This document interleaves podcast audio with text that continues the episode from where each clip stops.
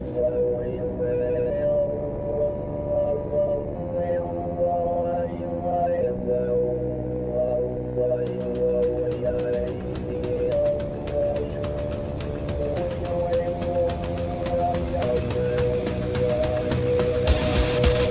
Politics Podcast, the show for normal Americans. From this undisclosed bunker, here's your host, Tony Reed.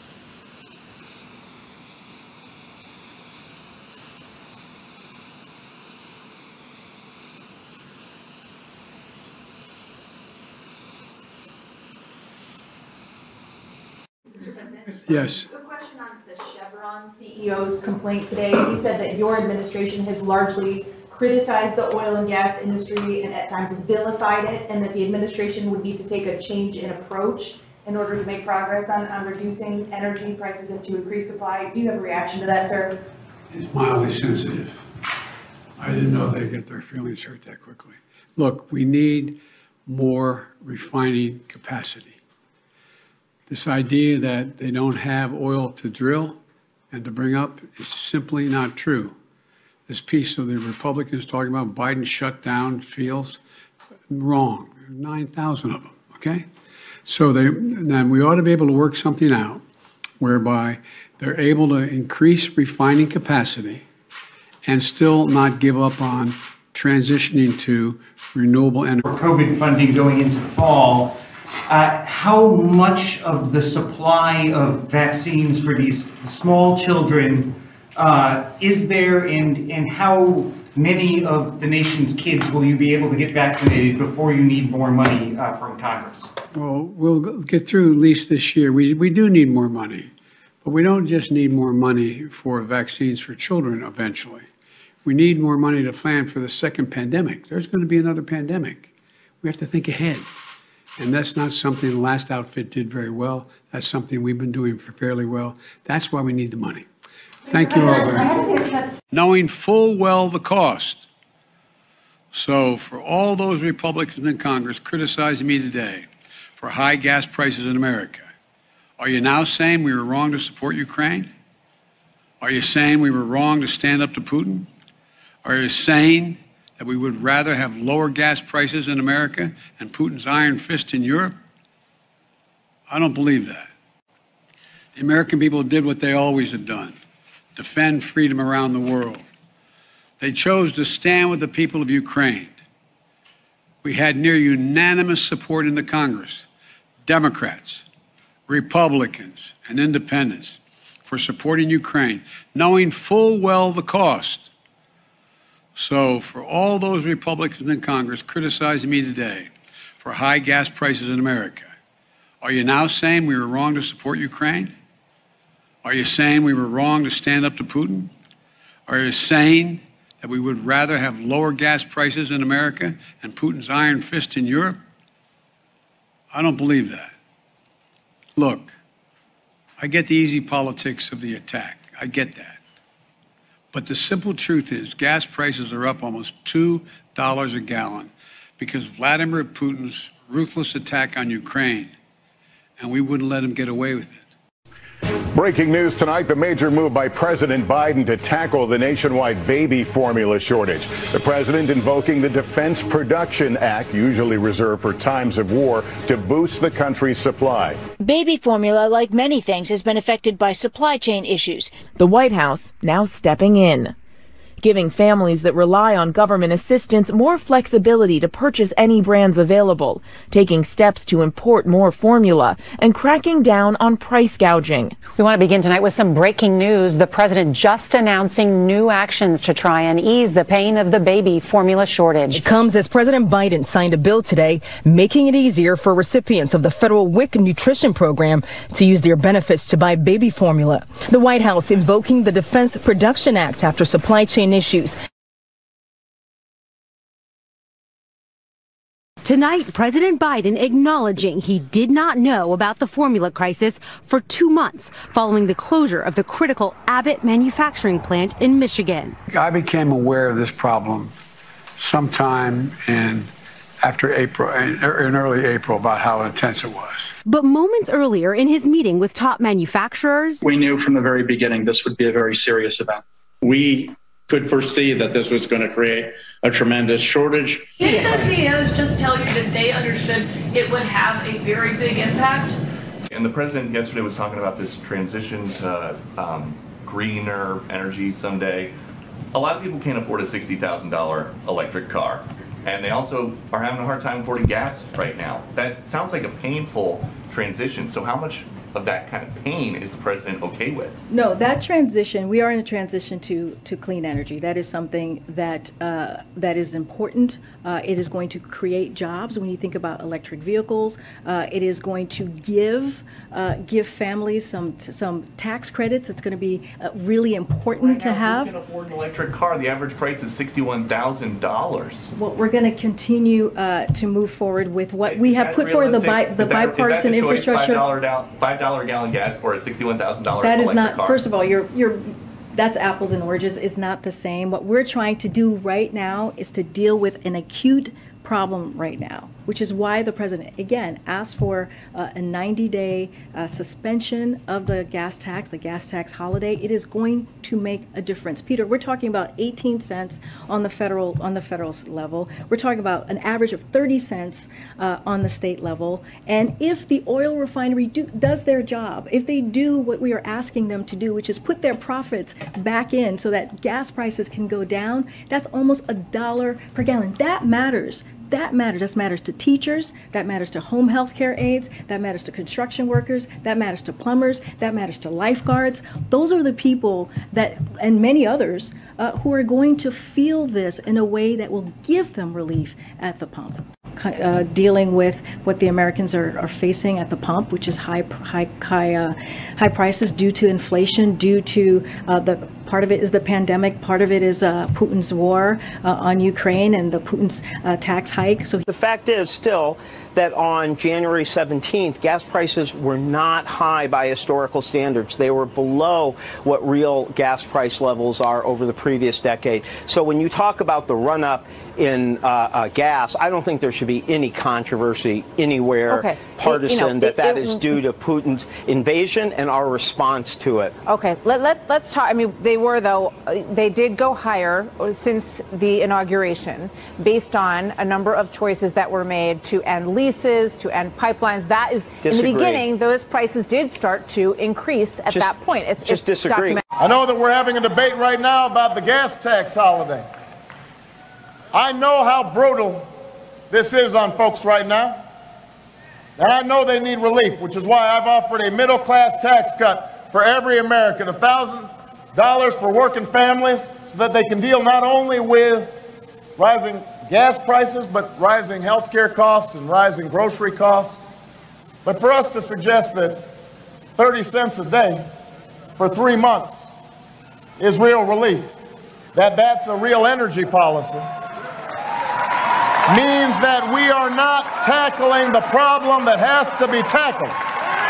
We are offering gimmicks when we're offering the same thing that John McCain's offering on the cheap. That means we're not presenting a truthful response to the challenges that we face in America. We can do better than that this time. And welcome back to Flyover Politics Podcast. It is the 25th of June, year of our Lord, 2022. And wow, I was just very prescient. I gave you some homework on abortion. That's why I tucked the commander-in-chief moment in front, just to get it out of the way. And right off the bat, booyah!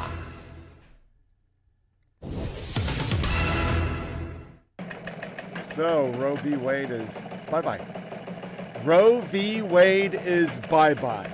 I had sound bites already prepared, so we're going to play that quickly. And then I'm just going to play a very short soundbite of the media losing their ever-loving fucking mind. Because now the right to kill babies was taken from the left. Since the May 2nd leak of the Supreme Court's draft abortion decision, pro-abortion radicals have gone on a massive spree of political violence and property destruction. Let's quickly go through all of the attacks on pregnancy centers that have taken place in the last 2 months. May 3rd, the CareNet Pregnancy Center in Frederick, Maryland is vandalized with pro-abortion graffiti and threats. The message reads, if abortions aren't safe, neither are you. May 5th, the Pregnancy Resource Center in Portland, Oregon is vandalized with pro-abortion graffiti and its windows and interior are busted up. May 7th, Laredo House in Denton, Texas is vandalized with pro-abortion graffiti and threatened. May 8th, Wisconsin Family Action in Madison, Wisconsin is firebombed with Molotov cocktails. A written threat is left behind by an Antifa cell calling itself Jane's Revenge. The same day, the Keyser, Oregon Right to Life office is also attacked. Windows are partially smashed, and the exterior of the building is firebombed. May 13th, the Alpha Pregnancy Center in Reisterstown, Maryland is vandalized with pro-abortion graffiti and threats. Jane's Revenge takes credit. May 14th, Birthright Center in Frederick, Maryland is vandalized with pro-abortion graffiti and threats. Jane's Revenge takes credit. May 27th, the Dove Medical Pregnancy Center in Eugene, Oregon is vandalized with pro-abortion graffiti and threats. Jane's Revenge takes credit. Are you starting to notice a pattern here? May 28th, the Respect Life office in Hollywood, Florida is vandalized with pro-abortion graffiti and threats. Jane's Revenge takes credit. June 2nd, Community Pregnancy Center in Anchorage, Alaska is vandalized with pro-abortion graffiti and threats. Windows are smashed up. The little Bolsheviks even lodged a bunch of nails upright between the cracks in the pavement in the parking lot. June 3rd, the Capitol Hill Pregnancy Center in Washington, D.C. gets vandalized and threatened. Red paint is dumped all over the front door. Jane's Revenge takes credit. June 7th, Mountain Area Pregnancy Services in Asheville, North Carolina is vandalized and threatened. Windows are smashed up. Jane's Revenge takes credit. Same day, the Compass Care Pregnancy Resource Center in Buffalo, New York is firebombed. Jane's Revenge takes credit and vows more attacks are coming. June 9th, Options 360 Women's Clinic in Vancouver, Washington is vandalized with pro-abortion graffiti and threats. Red paint is dumped all over the door. Jane's Revenge takes credit. June 11th, after the address of the Gresham, Oregon Pregnancy Resource Center was shared online by Antifa blogs, the building is destroyed by a fire which authorities say was likely caused by explosives. June 15th, the Minnesota Citizens Concerned for Life office in Minneapolis is vandalized with pro-abortion graffiti and has its windows broken. Jane's Revenge takes credit in a post. Those are just the pregnancy centers, by the way. Now let's give a shout out to the churches that have been vandalized with pro-abortion graffiti and threatened since May 2nd. May 3rd, Sacred Heart of Mary in Boulder, Colorado, also had its windows smashed. May 4th, St. Andrew Catholic Church in Eagle River, Arkansas. They did the thing with the nails in the parking lot too. May 5th, St. Joseph's Church and Academy in Armada, Michigan. May 7th, St. John the 23rd Catholic Church in Fort Collins, Colorado, also had its windows smashed. May 8th, Holy Rosary Church in Houston, Texas. May 23rd, the Mount Avery Missionary Baptist Church in Columbus, Mississippi. 4 churches in Olympia, Washington get hit the same day. Jane's Revenge publicly takes credit for all of them. On June 15th, Jane's Revenge announced that their 30 days of mercy had expired, and they vowed to ramp up their attacks. We're quoting now. We promise to take increasingly drastic measures against oppressive infrastructures. Rest assured that we will. And those measures may not come in the form of something so easily cleaned up as fire and graffiti.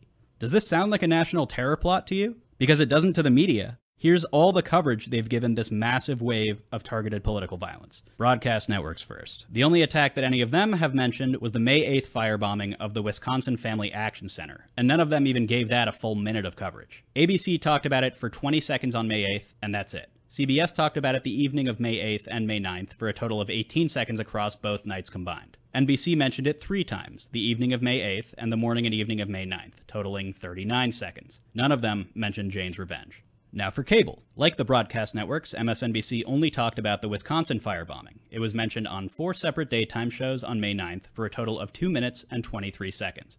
Also, no mention of Jane's Revenge. CNN covered the Wisconsin firebombing and the June 3rd firebombing in Buffalo. They spent a total of 6 minutes and 27 seconds on the topic. Randy Kaye's report on the Buffalo, New York attack did mention Jane's Revenge. She speculated no less than 4 times that the group might not even exist, and repeatedly questioned the facility's CEO why he would do something irrational, like blaming the attack on the people who were bragging online about doing the attack. What makes you think it was this group, Jane's Revenge, that attacked your facility? Do you have any proof from law enforcement? In Oklahoma, it has been 2 months since the Republican governor signed into law one of the strictest bans on abortion in the United States. CNN's Lucy Cafanaugh visited Oklahoma and spoke to one woman who was forced to travel out of state alone to get the medical care that she needed. Joy and eager anticipation as one Oklahoma family prepared to welcome its newest member into the world. You're safe to share your news, you get excited. We had the nursery, getting started. What should have been a happy time for Lori Brown Loftus soon turned to crushing devastation. An ultrasound revealed a rare genetic disorder. The doctor kind of explained that this disorder is not compatible with life. It was a little girl. That, she would not be viable, that most children either die during childbirth or shortly after. With no chance of the baby surviving outside the womb, Lori made the painful choice to have an abortion. That is one of the most difficult things that I've ever had to do. It was the hardest decision. Had I been forced to carry that pregnancy, knowing that I would not get to bring that child home, would have caused so much trauma. This was not a decision you took lightly. I didn't make that decision lightly or easily. At 23 weeks pregnant, Lori was forced to travel out of state for the 3-day invasive procedure at significant financial and emotional cost. You're gonna pay with hellfire. Visibly pregnant, she describes being harassed by protesters. Just the assumption that I didn't want my baby, I think that was probably the hardest part. This was a wanted child. Yeah, absolutely. This was in January, when Oklahoma had allowed abortions up to 20 weeks of pregnancy. Today, the state has one of the most far-reaching abortion bans in the nation, prohibiting the procedure at moment of fertilization, with very narrow exceptions. I don't know how much clearer we can be. We don't believe in abortion in Oklahoma. We don't want it in our state. That puts us in a very dangerous position here in Oklahoma. Can I talk a little bit about where this is heading? Because, again, this is no secret. It's basically the conservative movement in this country is moving towards or is advocating a complete voucher system for public education in this country, which is every student in America would get a certain amount of money. And you could use that money to go to a public school, or you could use that money to go to a parochial school. Yeah. And there would be essentially 100% funding of parochial schools. That would be, many public school advocates say, a death sentence to public schools in this country, because they would lose a lot of the financial support they have now. But that's the bigger issue on the horizon, and that's closer as a result of the decision today. It's a big point. It's a big point. It's a major potential.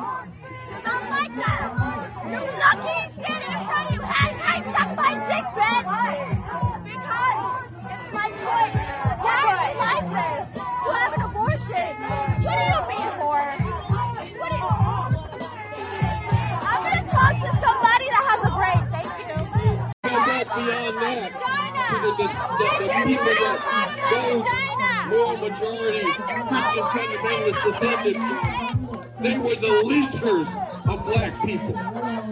My white mobs that lynch black people. I felt I had to bring this up. Because look, they mostly lynch black men, but they also sometimes lynch black women.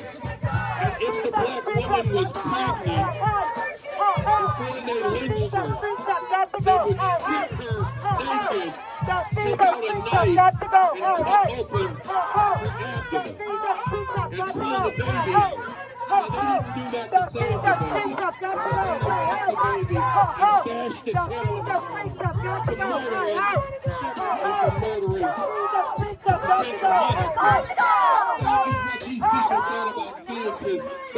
these people are descended from. We can't let them get away with talking about their concern for babies. That ain't what this is about. They have a historic concern for keeping people in their place. Subjugating black people. Subjugating black people. People, come here! Here! Where are the media? Media, come here! We are telling the truth, the rights of the women, really true. Media, where are you? Come here. Don't be there. Grabbing, stupid, screaming people. Kids, they don't know the truth. I am here. I'm from San Antonio, Texas. I am here fighting against because I want rights. I want my rights. I want back my life! I want to tell you my history! Don't be there! Media! I want media in Spanish! To hear my story in Spanish! Let me go to Maura Barrett right now. She is with the crowds gathered outside the court. Maura?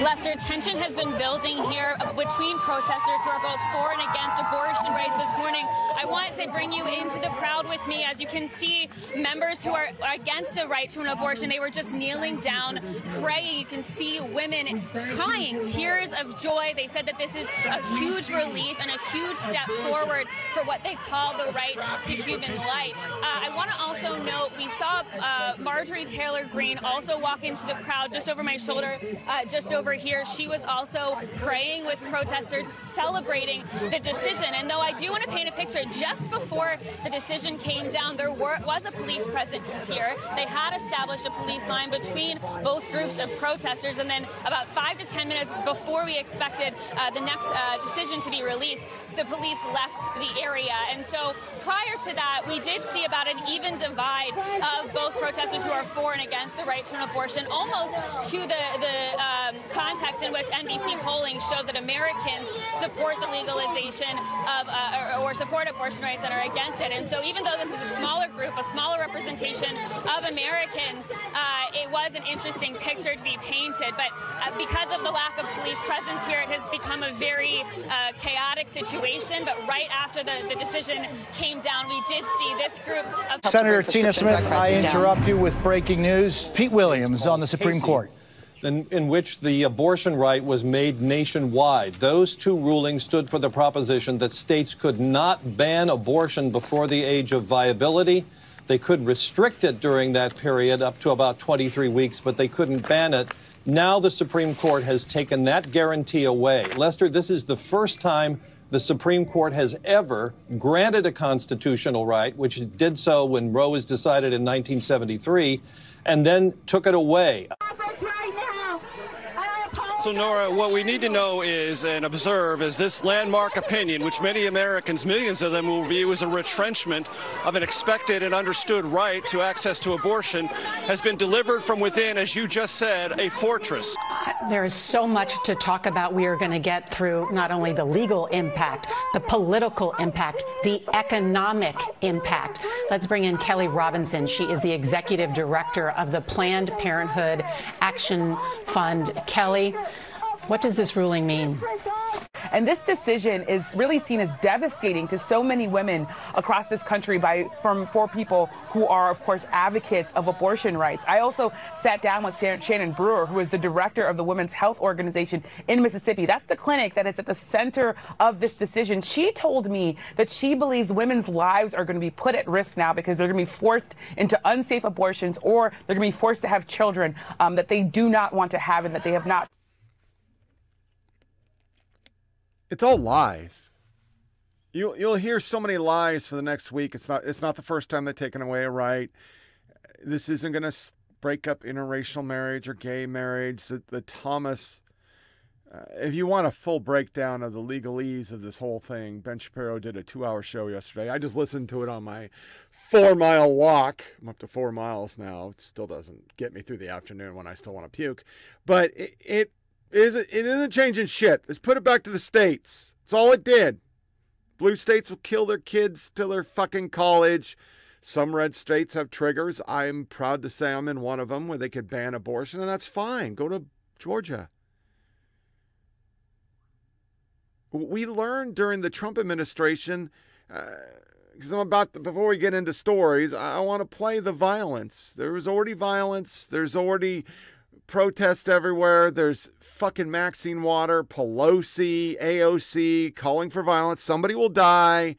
As we started the beginning of this, you saw all the damage. There's been 60 pregnancy centers hit or pro-life institution and churches. Nothing's happened from the DOJ. The DOJ actually wrote a dissent, the Attorney General.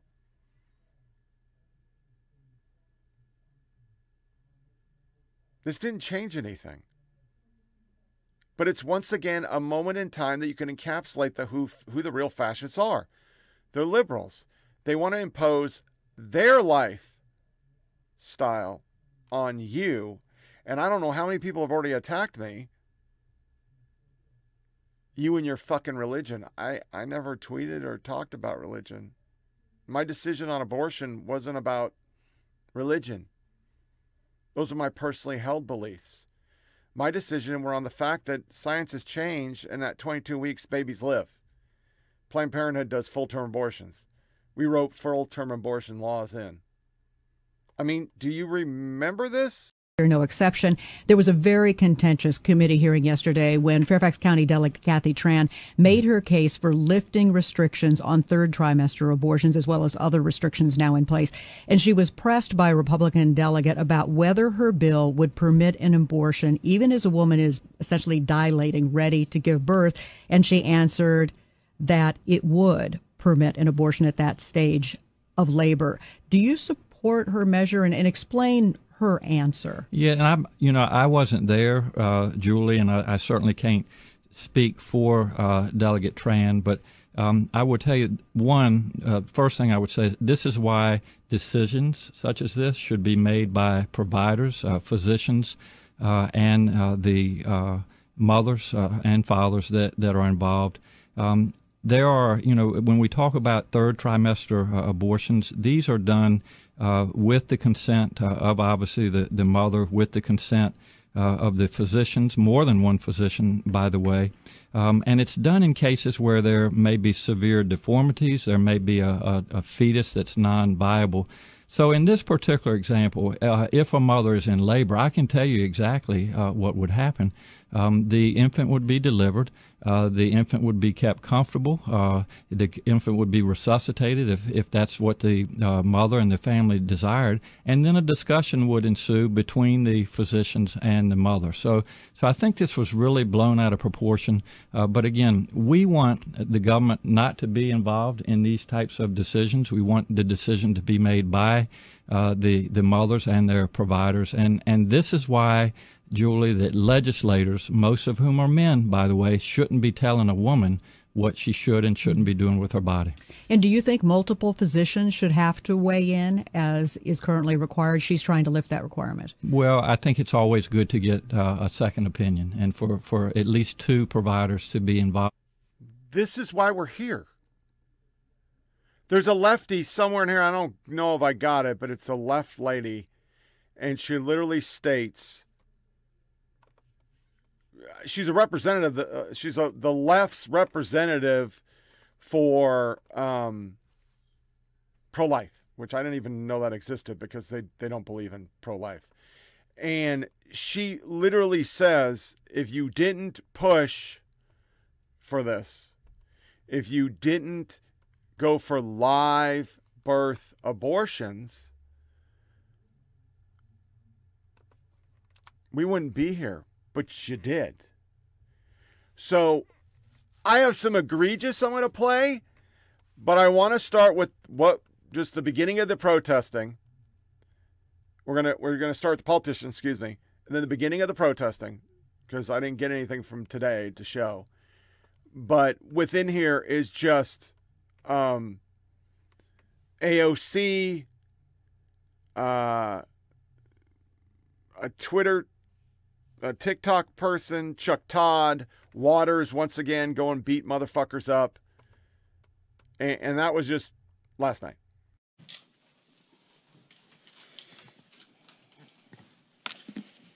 There's no point in saying good morning, because it certainly is not one. This morning, the radical Supreme Court is eviscerating Americans' rights and endangering their health and safety.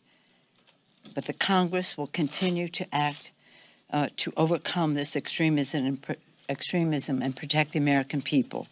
Today, the Republican-controlled Supreme Court has achieved their dark, extreme goal of ripping away a woman's right to make their own reproductive health decisions. Because of Donald Trump, Mitch McConnell, and the Republican Party, their supermajority in the Supreme Court, American women today have less freedom than their mothers. With Roe and their attempt to destroy it, radical Republicans are charging ahead with their crusade to criminalize health freedom. In the Congress, be aware of this, the Republicans are plotting a nationwide abortion ban. They cannot be allowed to have a majority in the Congress to do that, but that's their goal. And if you read, and again, we're all studying all this, but if you read what is in the very clear, one of the justices had his own statement. It's about contraception, in vitro fertilization, family planning. That is all what will spring from their decision that they made today. It's such a contradiction. Yesterday, they say the states cannot make laws governing the constitutional right to bear arms. And today, they're saying the exact reverse, that the states can overturn a constitutional right for 50 years, a constitutional right for a woman having the right to choose. The hypocrisy is raging, but the harm is endless.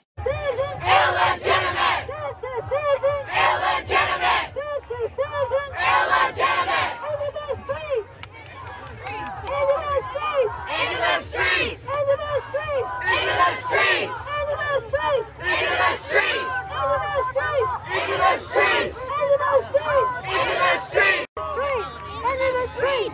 the streets!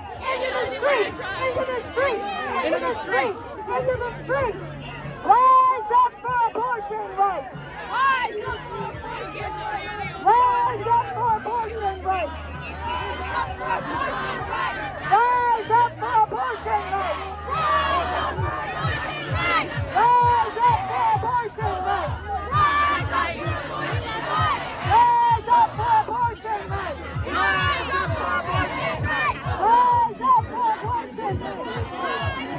AOC, you guys are fucking reporters. I'm actually here for the protest. You guys are fucking reporters. I'm actually here for the protest. Women, we won't go back. We trust women. We won't go back. We trust women. We won't go back. Let's go. Let's go. All the human rights are going to start falling down.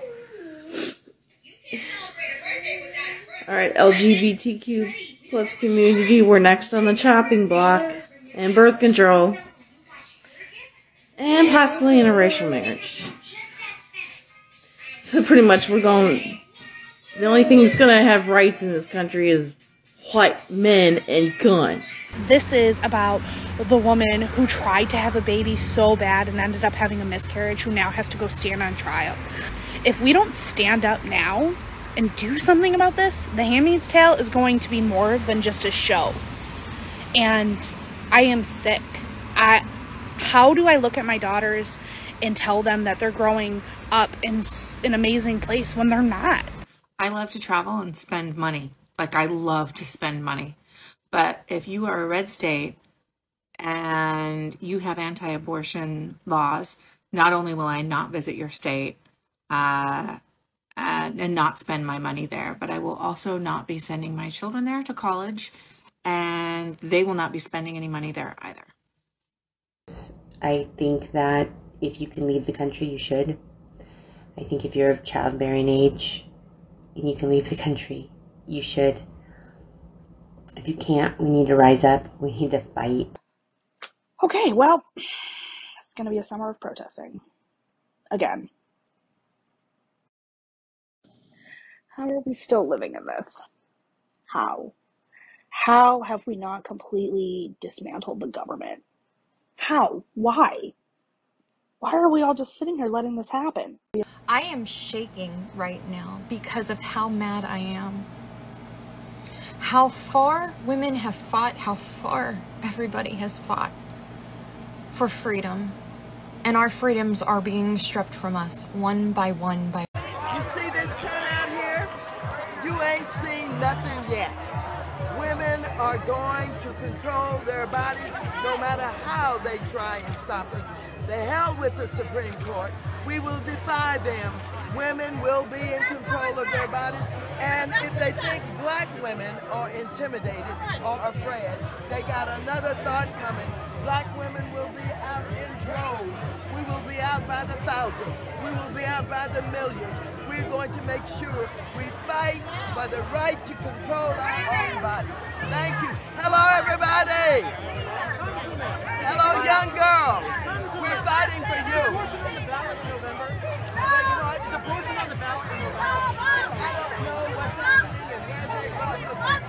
going to take every effort and try everything we can to overcome what they have done to us. Let me add this. Women are not fighting alone. There are men who have wives and daughters. There are men who respect women, and there will be men in this fight with women. This is not over. It's just the genesis of a new beginning.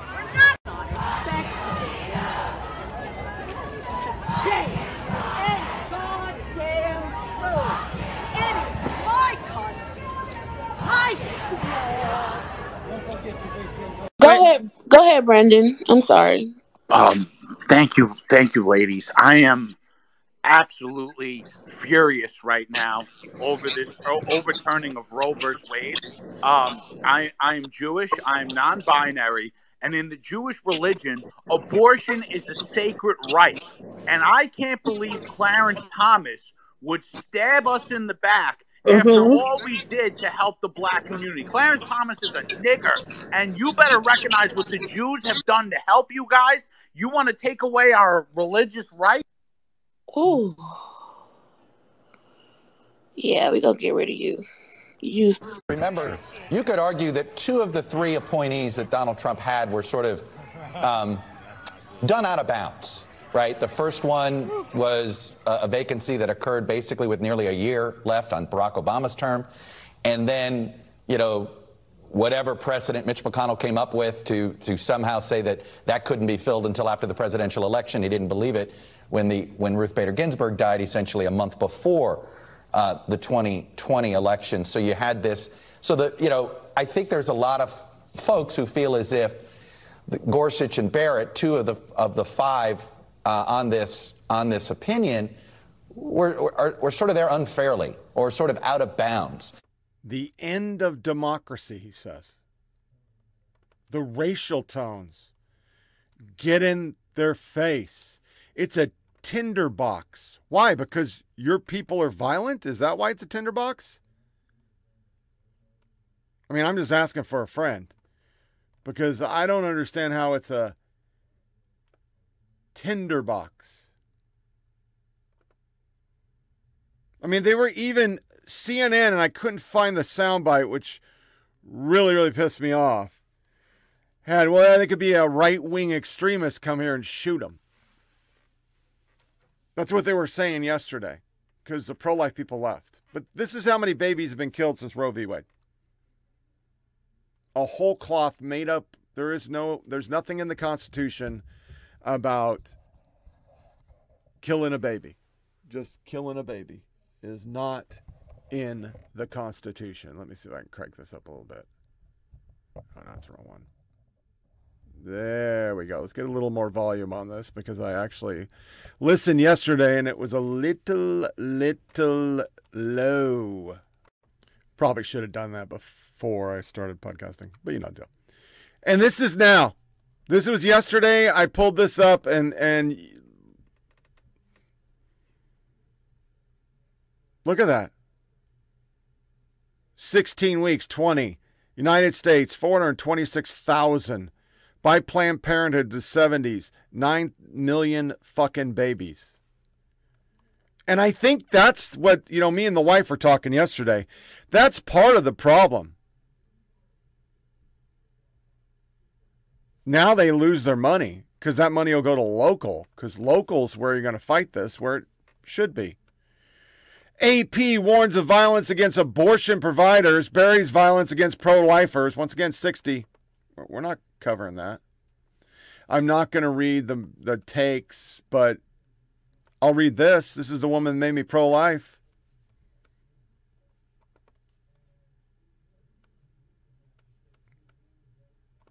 You brought it on yourself. Jessica Valentine. Nothing quite like sitting in front of a laptop waiting to see the highest court in the country deems you a person or not. Whoa, whoa, whoa. There is no persons. There's no gender. Nate Silver. It's true in many aspects of life that having a longer time horizon is rewarding, but it's easy to forget that politics, especially in a social media area where you can get algorithmic reward and instant gratification. If you're progressive, concerned about conservative judicial overreach, then frankly, A, it's probably just getting started. B, there's not a lot you can do about it in the short term other than win elections. So maybe it's time to expand the time horizon for 5, 10, 15 years. This is, you know, this, once again, you didn't follow federal law under Trump. And you had sanctuary states. So even if, and the big fear now by the media, is that Republicans are going to go ban abortion, you won't follow it. So what? DOJ only does liberal laws. S.E. Cup, I wrote about this. And I saw a definite distinction other than one person, David French, whom Molly Hammery brought out. They were all pro-choice because of Trump. They used to be pro-life people, but they've eaten like buckets of blue pills, and so they don't stand by it anymore. Barack Obama ran his cock trap. And here's the reason. He had a supermajority. They could have codified Roe, which is what they were saying they were trying to do with live birth abortion. They didn't. They did the ACA. That's what they spent their 2 years of supermajority on. They didn't care about this issue. Because once again, it's a money laundering scheme.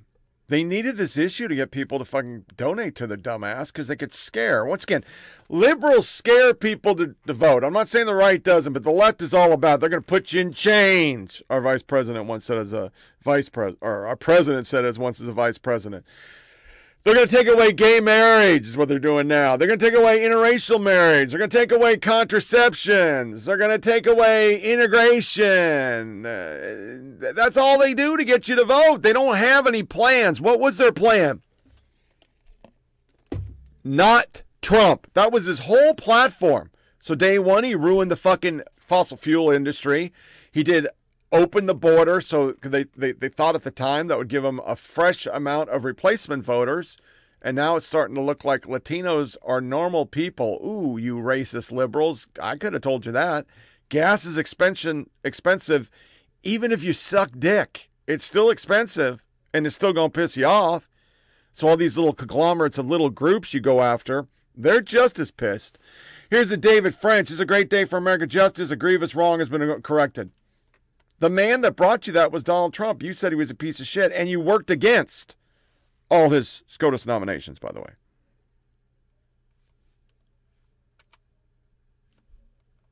They're doing this a lot. The current scorched majority as an extreme degree of illegitimacy when you consider how it came to be. Yeah. Okay. This is hard to do in this special thing. I probably should have thought that through before I did it. Other articles before we get to Shapiro. Yes, you should dance on the grave of Roe v. Wade. I'm happy for it. The DOJ has now released a long Merrick Garland dissent. Anyone who believes that institutional trust is under threat should take note that the DOJ is now a political tool. And it's true. Disney hopped right out. I don't think I have pictures for that. I was going to leave that up. They're going to pay people to go to states so they can get it because they're in Florida. A lot of companies did that. We're going to pay for you. So are you going to pay for me to get my hair plugs? You're going to pay for me to get calf implants? That's an elective surgery. That's all abortion is. It's an elective surgery. The life of the mother bullshit isn't going to be affected by this. If the mother's going to die, they're going to take the baby. Medically. Rape and incest isn't an issue on this. Once again, if you got raped or incest, you're going to make that decision before 12 weeks or 15 weeks. AP hot abortion take: embolden right wingers versus pro-abortion majority. That's never been true. The question always was Roe v. Wade. Roe v. Wade, for everybody, including the punditry and politicians, always said it would never be overturned. That's what they said. So nobody ever answered. I never answered it correctly because I always thought it wasn't going to be overturned. Jennifer Rubin, I don't have these up here, but they're really good. A state can now execute a woman for refusing to submit to forced birth, even if the abortion is within hours of conception. Barbarism. That just goes down as the most batshit crazy thing I've ever seen. What are you talking about? Execute. What are you talking about? There's no laws to execute the mother. All the laws that have been done have been the provider, not the woman. And then we have CNN. And I know it's a lot of sound bites, but this shit's just, I mean, they're once again showing their evil. Here's a couple that just talk about Down syndrome. Kill those defective babies. Fuck you, asshole. You asshole. This is why we can't have nice things. You asshole! Are you just an asshole? Is that it? Fuck you, you asshole! You ever hear the saying, you run into an asshole in the morning, you ran into an asshole. You run into assholes all day, you're the asshole. Fuck you, asshole. You are such an asshole! You dumb asshole! Asshole. Fucking asshole! Away from me, you asshole. Travel to another state. Think about also the partners of these women. If they're not together, if they're not living in the same household, now does a man have to start sort of paying child support earlier than they would at this point? As the woman is pregnant, do they have to pay child support? I mean, there are all sorts of questions that this opens up for women and families all across this country. It's a new reality for so many. The mother before, during, and after the child. And I am not anybody to tell you what you need to do with your life or with your uterus. And because I have a family with a lot of special needs kids. I have a brother who's 57 and has the mental and motor skills of a 1-year-old. And I know what that means financially, emotionally, physically for a family. And I know not all families can do it. And I have a step-granddaughter who was born with Down syndrome. And you know what? It is very difficult in Florida to get services. It is not as easy as it sounds on paper. And I've got another step-grandson who is very autistic, who has autism, and it is incredible. And their mothers and people who are in that society, who are in that community, will tell you that they considered suicide because that's how difficult it is to get help, because that's how lonely they feel. When this draft legal opinion came down, people thought the writing was on the wall, and here it is, clear as day. It's going to be legal chaos. You're going to have interstate battles about how you're going to enforce these laws, let alone the very obvious notion that, as the majority opinion stated, that apparently stare decisis is not a straitjacket. That's a quote from the majority opinion. The notion here instead that you're not held to these notions because you have the opportunity to diverge from them. Now, it's true, over the course of history, there have been opinions that have been overturned. Plessy versus Ferguson, for example. There have been wrongly decided decisions, and the court should be able to be nimble to do so. But the basis and foundationally for why they did so here is not as clear at all. And why? Well, there are 50 years worth where people, that means me, my mother, my grandmother, my great-grandmother generation, all able to have a right where we woke up this morning having and no longer have, because the Supreme Court has decided there is no real right for women to have those choices at the moment of contraception. Stand by, Jeffrey. We do have breaking news just into CNN. Give me just a moment of personal here. Sorry, I'm getting, watching the women there. It's emotional. This is as devastating a ruling as can be imagined. It's a very dark day in America. You cannot overstate this. I'm not sure we all fully appreciated how devastating it would feel to see the words on the paper condemning women to second-class citizenship. I think there's a lot of folks who feel as if Gorsuch and Barrett, two of the five on this opinion, were sort of there unfairly or sort of out of bounds. This is a court not of judges, but of politicians in judges' robes. That is the danger that Justice Stephen Breyer is alerting the country to. There are no more black robes. I think the robes are red and blue. I don't think the country benefits from a future that involves a highly politicized Supreme Court. There really is a lot of people who believe this is a rigged court. He's lost control of this court, but it is significant that a justice as conservative as John Roberts is looks at what his conservative colleagues did and says that that's judicial activism. Young women who grow up in a state like mine are going to say, if you can't recognize my right of privacy, I'm not going to live in your state. We are looking at a sort of a constitutional, legal, I don't want to use the word civil war. This is going to be a legal civil war. It's going to be legal chaos. We're sort of entering the legal Wild West here. We're going to have two Americas. We're going to have one America where abortion is still available, at least to some point within a pregnancy, and one America where it's not. Can we? That last one literally shows them getting emotional because babies won't die. Babies won't die. And just outright lies. It's all lies. This didn't affect anything. Blue states will still have abortion until contraception or till fucking college. Red states will not. Women can go across states and get abortions. Nobody's going to chase them down. Katie Tura not playing it. You need to push your people to fucking defy the Supreme Court. It was a California lieutenant governor. And to show you how fucking horrible they are, I got to get these up. These ones were last minutes, and what the fuck? This is the left. This is who they are.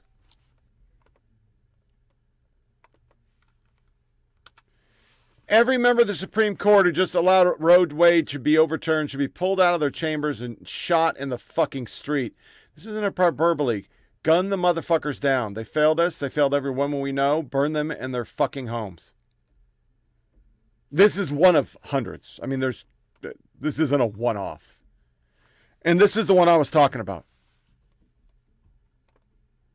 Abortion activists' response for Roe being overturned. They overstepped by celebrating abortion and advocating for it up to 9 months. The Democrat Party embraced these extremists, leading to Republican majorities all over the country. Dems now need to embrace pregnancy support and real choices for women, addressing the high abortion rates in some states, California, New York, and New Jersey, and addressing the lack of support in southern states for pregnant women. Continuing to fight for abortion extremism will be deadly for the party. She's 100% true. Because the left is so entrenched. This was fucking ESPN yesterday.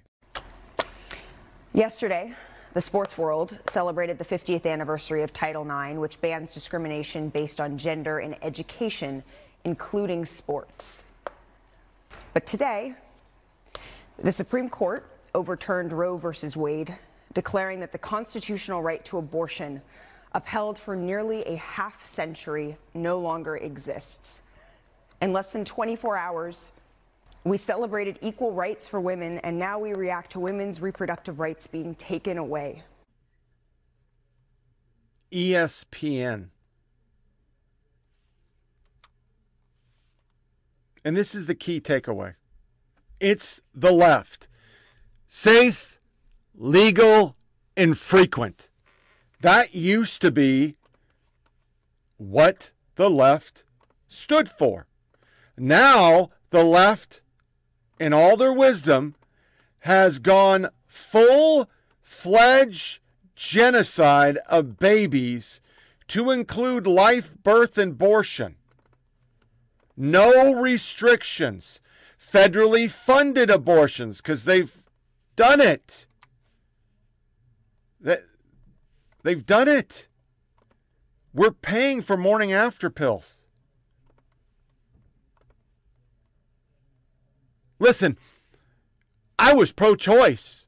My mother, my sister, my wife, all were pro-life. They never were for abortion. And I never would ask somebody to have an abortion. I believed at conception, it was a human life, but it was really none of my fucking business, and I didn't fucking care. So I go my whole life like that, and then 2016 happens. And during the 2016 election, anybody who's with the show a long time, I write that down, that I'm pro-choice minus, but I think Hillary Clinton's going too far with this Hyde Amendment repeal, because Gallup, blah, blah, blah, blah, blah, Americans aren't for this. That's not what we believe in. Well, I was attacked by her bot barns. She had like people over the internet trying to own it and destroy you. And these women, if I could have tweeted about at the time, you know, I was tweeting probably more than I was now, and I'd be tweeting about football, and they come and attack me that I'm a man and fuck your religion. And you started seeing all this just seriously in your fucking face push to kill motherfucking babies. And then for the show, I started the PPFA review. And I started learning that we gave them $650 million, that they did use it for morning after pills because Obama made it legal. I went through all this, and I was just shocked that a baby, because once again, when I got a sonogram for my kids, there was no 3D shit. You didn't have that. They were living. They were putting girls in stirrups and saying, well, it's longer than we thought, so you owe us some more money. Can your boyfriend give it to us? But they didn't do prenatal. Then I started watching their documentaries. And it was always a woman going back for her 6th or 7th abortion. They used it as birth control. Then I became pro-life.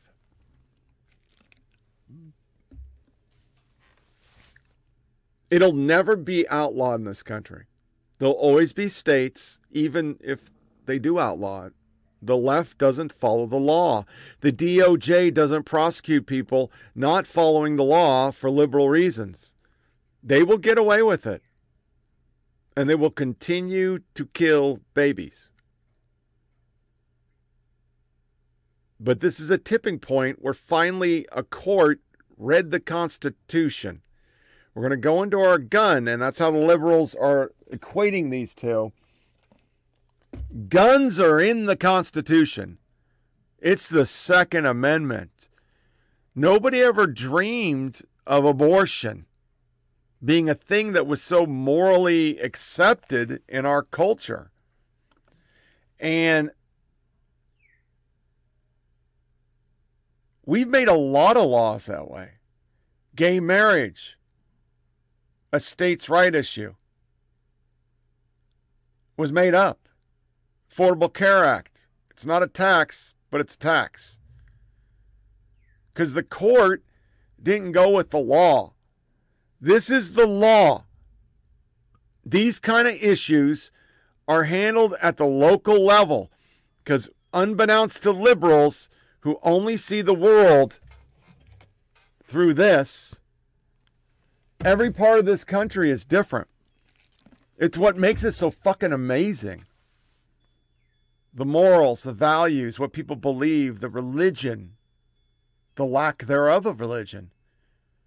That's why we all live in certain areas. And yes, there's times you can't move because, you know, like I couldn't move if I wanted to. I don't have the money for that. But we all live in areas with common views of the world. And there'll always be parts of this country that believe killing a baby is the passage to womanhood. It makes you a real woman.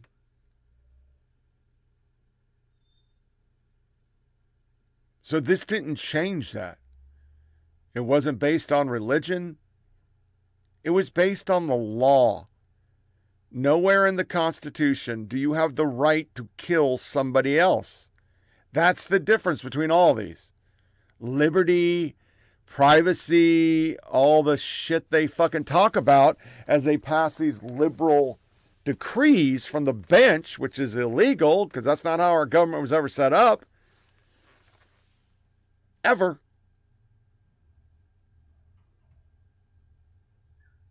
It doesn't apply to killing another person. Does it apply to gay marriage? Sure. Interracial marriage? Sure.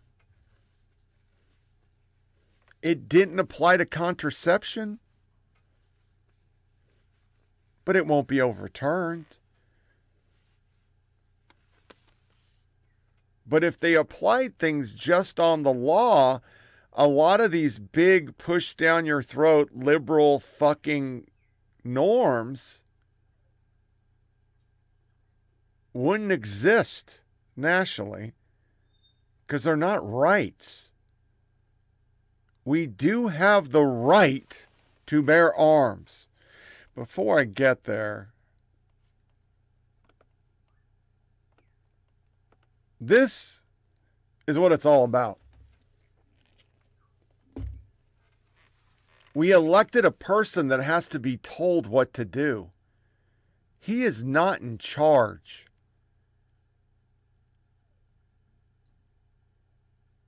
They rigged an election with 80 voting laws, overbearing media, social media censorship for a guy that has to be told to sit down.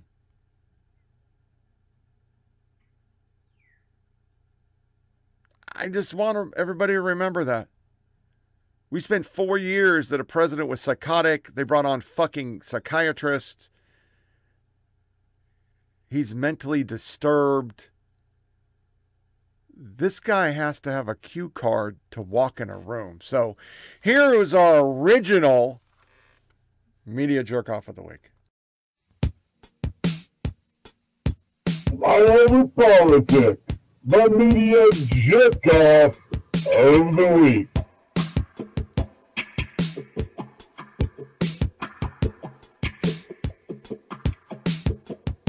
So hot.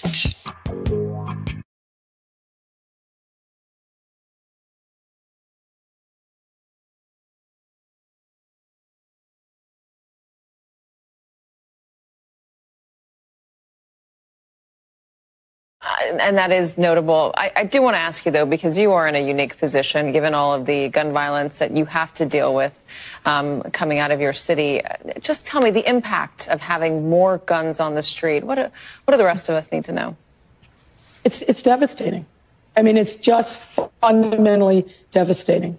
I have made so many calls to moms and dads and relatives who have lost loved ones because of gun violence. And increasingly what we're seeing, it's not quote unquote gang related, it's petty disputes that in other times without a gun maybe would end up in some hurt feelings, maybe a bloody nose, but certainly not death.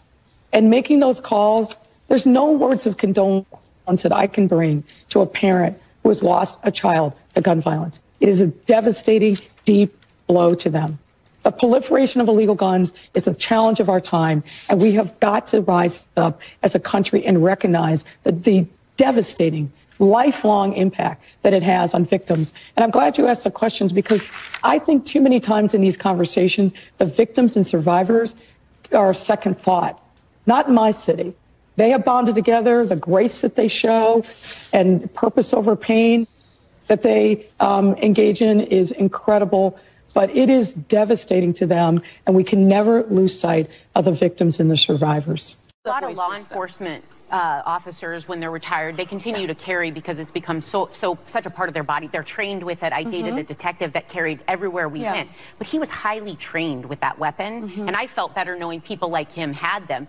This is scary because, in addition to a lot of guns, people will say, well, now I'm able to protect myself and a good guy with a gun and all the different sayings. The problem here is so many people get hit by these guns. When you read the news headlines every day of children crossing the street, people that were doing nothing because everyone decided to be a good guy with a gun. And shoot. And in a populous place like New York City, with so many people, already so many illegal guns, now giving people a pass to take that upon themselves, it's a really scary prospect to walk out with. And I'm sorry this dark day has come. That we're supposed to go back to what was in place since 1788, when the Constitution of the United States of America was ratified. And I would like to point out to the Supreme Court justices that the only weapons at the time were muskets. I'm prepared to go back to muskets. I don't think they envision the high-capacity assault weapon magazines intended for battlefields as being covered from this, but I guess we're just going to have to disagree.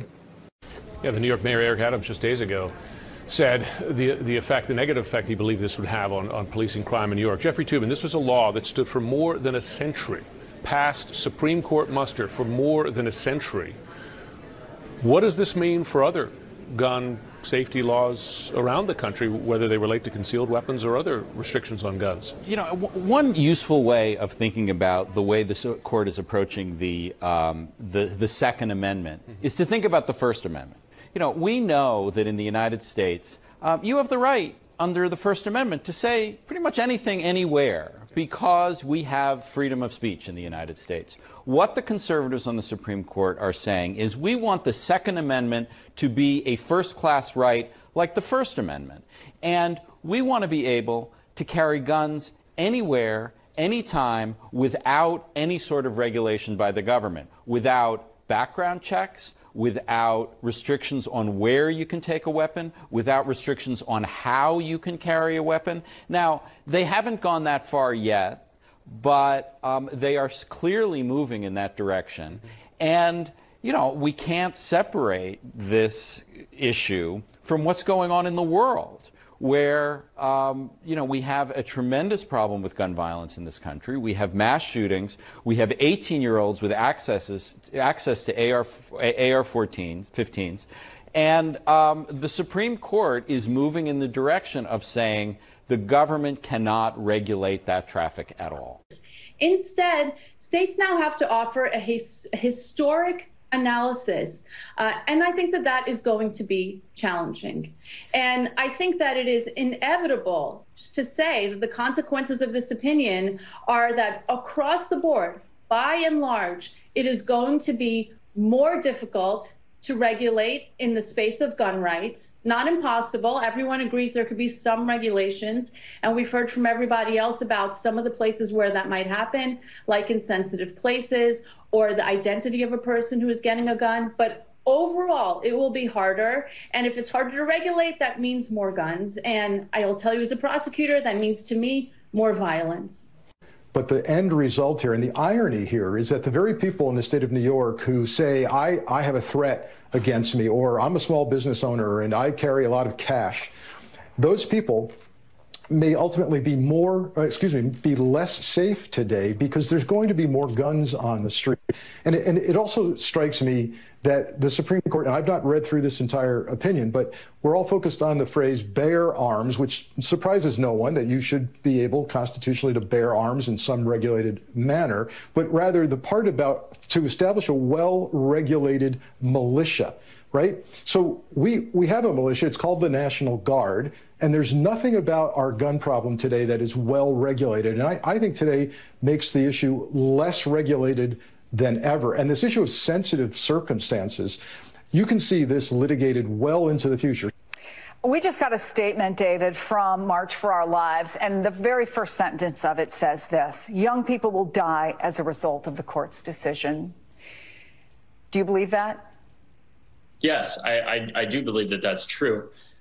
The unfortunate reality is here that this is the product, again, of a 50-plus-year chess game that conservatives and especially the gun industry has been playing through the organizations like the Federalist Society, the Heritage Foundation, and a well-orchestrated effort where essentially conservatives have been investing with time in the market. So now we, of course, have the Supreme Court weighing in on the biggest Second Amendment case in more than a decade. It really does show that, of course, the Supreme Court is taking a stand on this issue, but also that Americans might be now even more out of step with the justice's decision in this case. Well, David, DOJ will be watching this decision very closely, as is law enforcement leaders across the country. And the issue is timing, David. Since 2019, we've seen a 30% increase in homicides, many of them by firearm. We've seen a 60% surge in mass shootings that we've talked about over and over on the air. So the question is, will make it much more easy for people to have weapons in public, concealed weapons, and will that lead to more shootings and more accidents and different kinds of things? That's the thing law enforcement has been concerned about regarding these types of cases. And David, I can tell you that law enforcement believes that we're...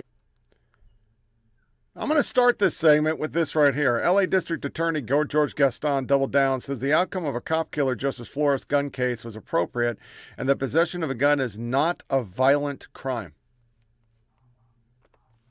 What does that say? So we're not going to enforce the laws that we're going to have, but we're going to make a new one.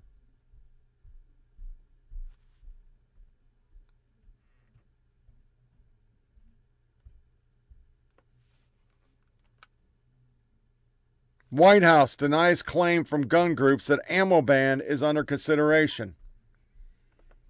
They are working on it. They're trying to not sell ammo for 5.56 because they know they can't ban it. Philadelphia police are investigating after a woman was reportedly set on fire in Kingston section. This is the left. They don't see it as a problem if their people have it. The left, oh my God, the Supreme Court is not going to protect our constitutional rights to abortion, which appears nowhere in the Constitution. Also left, oh my God, the Supreme Court is saying there's a constitutional right to keep bare arms. Same people. Keith Oberman just came unglued over the guns. I haven't seen this other thing. It has become necessary to dissolve the Supreme Court of the United States. The first step is for the state the court has now forced guns upon to ignore the ruling. Great, your court. Why and how do you think you can enforce the ruling? Also, fuck Alito, Thomas, Roberts, Gorsuch, Kavanaugh, and the paralegal Coney Barrett. Hey, SCOTUS, send the SCOTUS army here to enforce your laws. That sounds very insurrection-y. And remember, this is the red flag. Red flag laws are ripe for abuse. Americans are right to reject them. Those articles are everywhere because it's true. And in this case, which the Supreme Court upheld, New York was denying the right of people who went through all the procedures and waiting periods and the 7,000 hours of training to get a concealed carry and said you still can't carry the weapon. While felons could carry weapons and get free bus pass and a cell phone as they were released because it's not really a violent crime. Just carrying a weapon is not a violent crime, they say. And it all ties in to the insurrectionists of this liberal party displayed by this bump. You can run the best campaign. You can even become the nominee. And you can have the election stolen from you. How can you win with Russian interference, though? That's the real thing. I'm scared about in 2020. But rightly. Because I think he's an illegitimate president that didn't really win. So how do you fight against that in 2020? You are absolutely right. He is an illegitimate president in my mind. Would you be my vice presidential candidate?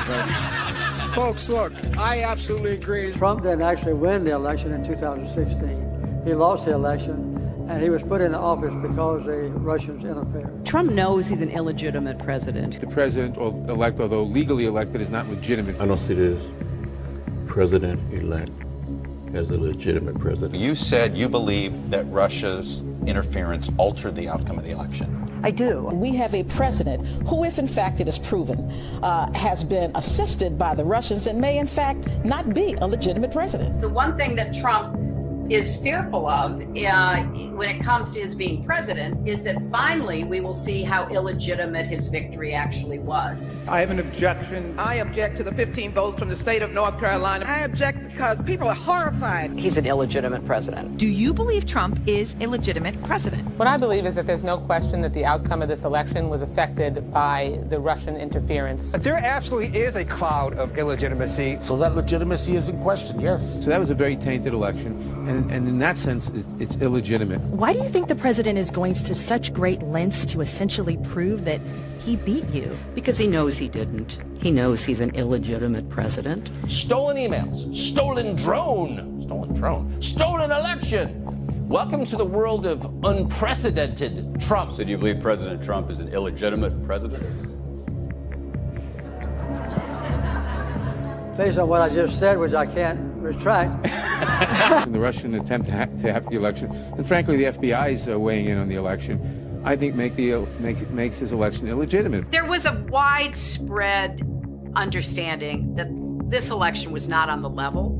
We still don't know what really happened, Isaac. I mean, there's just a lot that I think will be revealed, history will discover, but you don't win by 3 million votes and have all this other shenanigan stuff going on and not come away with an idea like, whoa, something's not right here. The outcome of the election was affected by their interference, and now we need to know, to what degree, if any, the Trump campaign was actually in collusion with Russia. He knows he's an illegitimate president. So of course he's obsessed with me, and I believe that it's a guilty conscience. We actually won the last presidential election, folks. They stole the last presidential election. And Al Gore won that election. I think he won it anyway. Actually, I think I carried Florida. Bush versus Gore. A court took away a presidency. If all the votes were counted in Florida, that Al Gore would be president today and George Bush would be back in office. I come from Florida, where you and others participated in what I call the United States coup d'etat. There's no doubt in my mind that Al Gore was elected president. I rise to object to the fraudulent 25 Florida electoral votes. I must object because of the overwhelming evidence of official misconduct, deliberate fraud, and an attempt to suppress voter turnout. It is signed by myself on behalf of my diverse constituents and the millions of Americans who have been disenfranchised by Florida's inaccurate vote count. The Supreme Court, not the people of the United States, decided this election. Speaking to a Democratic group in Chicago Tuesday, he made it clear he thinks Al Gore was the winner. By the time it was over, our candidate had won the popular vote. And the only way they could win the election was to stop the voting in Florida. Katherine Harris, Jeb Bush, Jim Baker, and the Supreme Court hadn't tampered with the results.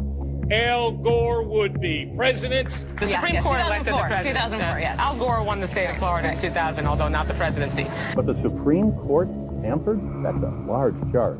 The Supreme Court stopped the counting of the votes, and if they'd let the count go on, Al Gore would have got the necessary votes. The Supreme Court selected George W. Bush as the president. He was not elected. There is overwhelming evidence that George W. Bush did not win this election. What I observed as a voter, as a citizen of Illinois 4 years ago, were troubling evidence of the fact that not every vote was being counted. I don't think that George W. Bush won the election in 2000 against Al Gore, because I think that he probably lost Florida and also that nationwide. If you invite me back on this show in about 8 weeks, I think you're going to learn that Al Gore actually did get all the votes there. The court has been thwarting formation of the popular will, the most spectacular example being Bush versus Gore, where the majority by a 5-4 vote enjoined the counting of more than 100,000 ballots in Florida and essentially gave America its first court-appointed president. I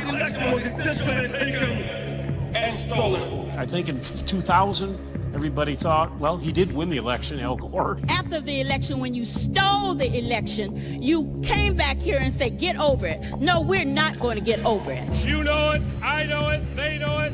We won that election. Constantly shifting vote tallies in Ohio and malfunctioning electronic machines, which may not have paper receipts, have led to additional loss of confidence by the public. The right to vote has been stolen from qualified voters. In 2004, the democratic process was thwarted. The 2004 presidential election in Ohio was riddled with unnecessary problems. Some machines malfunctioned, causing votes to be counted more than once, or not at all. Based upon an inordinate number of allegations suggesting gross voting rights violations and misconduct, I join with my colleagues in objecting to counting the state of Ohio's electoral votes. As in 2000, the votes of many who wanted to vote were not, in fact, counted. This last Friday night, I arranged to meet Senator Kerry at a fundraiser to give him a copy of my book.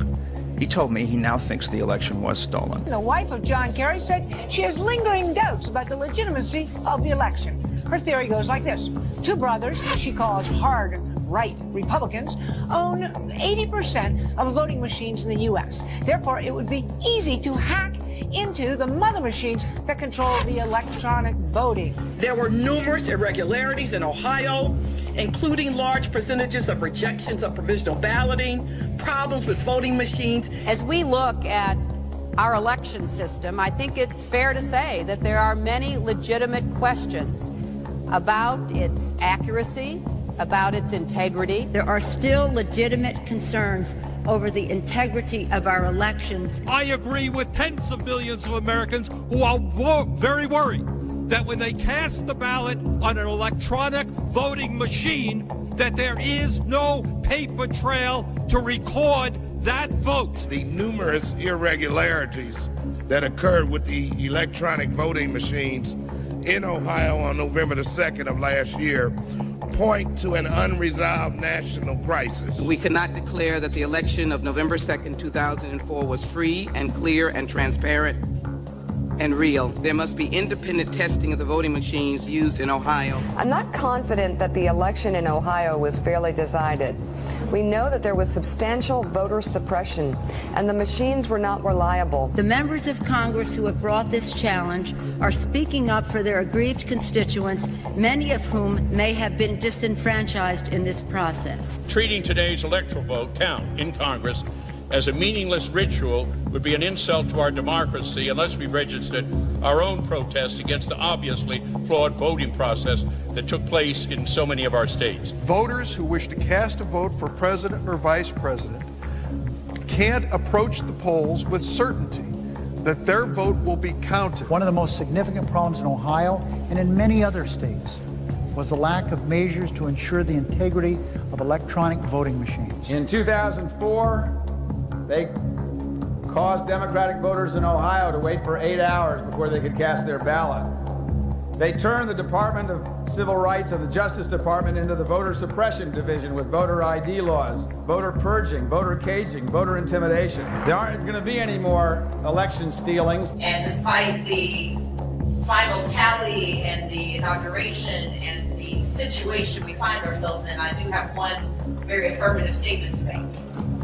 We won. Without voter suppression, Stacey Abrams would be the governor of Georgia. Andrew Gillum is the governor of Florida. You refuse to concede and say that you lost. Do you stand by that decision today? Absolutely. The election was not fair. The process was not fair. If Stacey Abrams doesn't win... There's never been a bigger or more important story in American history than this. This is the most important story in the history of the Republic. These January 6th hearings are remarkable. They are riveting. The hearings last night, they were searing. They were vivid. It was compelling. It was chilling. The videos were chilling. And it. I think it's going to be historic. This was a historic, compelling hearing. This is very compelling television because it's a very compelling hearing. And it's compelling. It's must-see TV. I've been texting with a number of sources. I was texting people live during the hearing.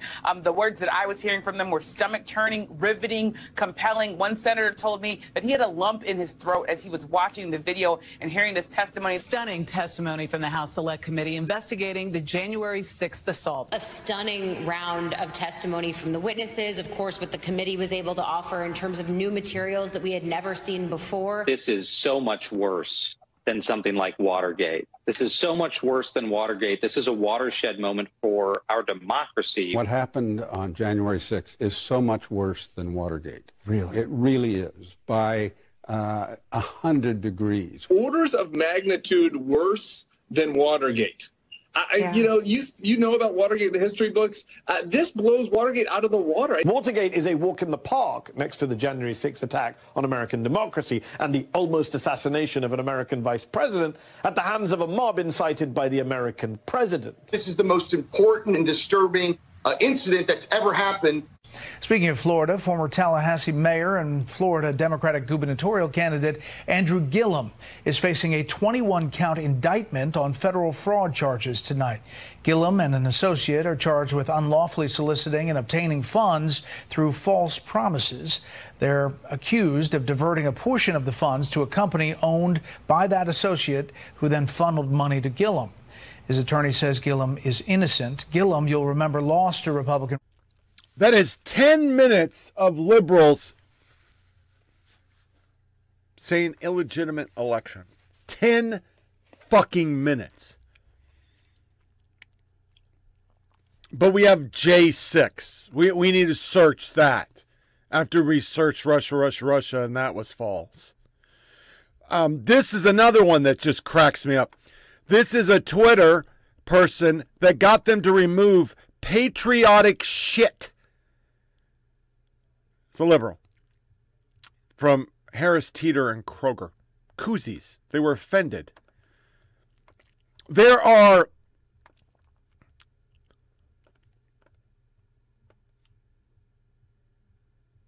no reports on this. We've covered it in depth. The 80 voting laws, Facebook running polls.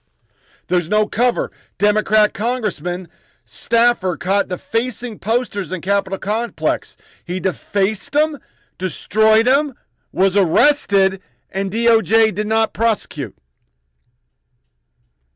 Then you have, here's Colbert talking about that he did nothing wrong. I certainly had an interesting one because some of my staff had a memorable one. Here's what happened. Last week, I heard from my old colleague, Triumph the Insult Comic Dog. Triumph offered to go down to D.C. and interview some congresspeople to highlight the January 6th hearings. I said, sure, if you can get anyone to agree to talk to you, because, and please don't take this as an insult, you're a puppet. Well, he did. Democratic and Republican congresspeople agreed to talk to Triumph. He's a bipartisan puppy. He's so neutral, he's neutered. Now, Triumph and my folks shot for 2 days in congressional offices across the street from the Capitol building. They went through security clearance, shot all day Wednesday, all day Thursday, invited into the offices of the congresspeople they were interviewing. And that's very important. You have to invite Triumph in. He works on Dracula rules. Now, end of day two, Thursday evening, after they'd finished their interviews, they were doing some last-minute puppetry and jokey make-em-ups in a hallway when Triumph and my folks were approached and detained by the Capitol Police, which actually isn't that surprising. The Capitol Police are much more cautious than they were, say, 18 months ago, and for a very good reason. If you don't know what that reason is, I know what news network you watch. So.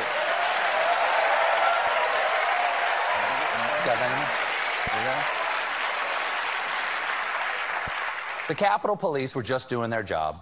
My staff was just doing their job. Everyone was very professional. Everyone was very calm.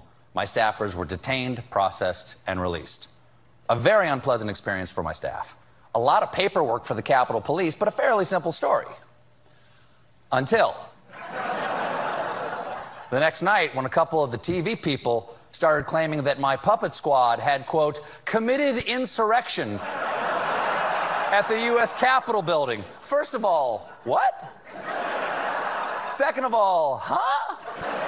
Third of all, they weren't in the Capitol building. Fourth of all, and I am shocked I have to explain the difference, but an insurrection involves disrupting the lawful actions of Congress and howling for the blood of elected leaders, all to prevent the peaceful transfer of power. This was first-degree puppetry.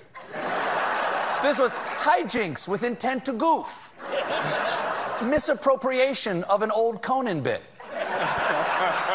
Now, it is predictable. It's really Conan's fault. It's really Conan's fault. Get it, you know?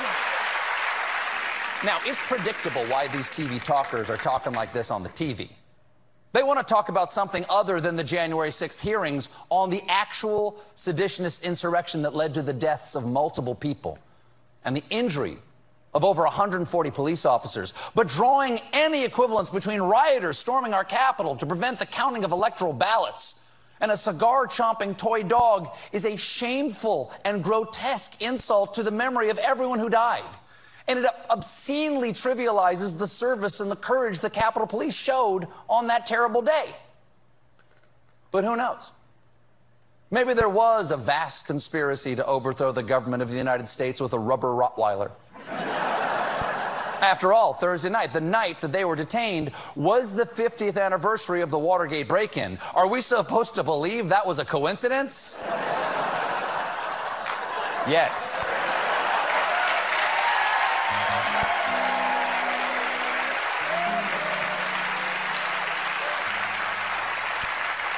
And we all know the long history of puppet lawlessness. The Great Muppet Caper, the Fraggle riots of the 1980s. Who can forget when Kukla, Fran, and Ollie were hauled into the Charlie McCarthy hearings?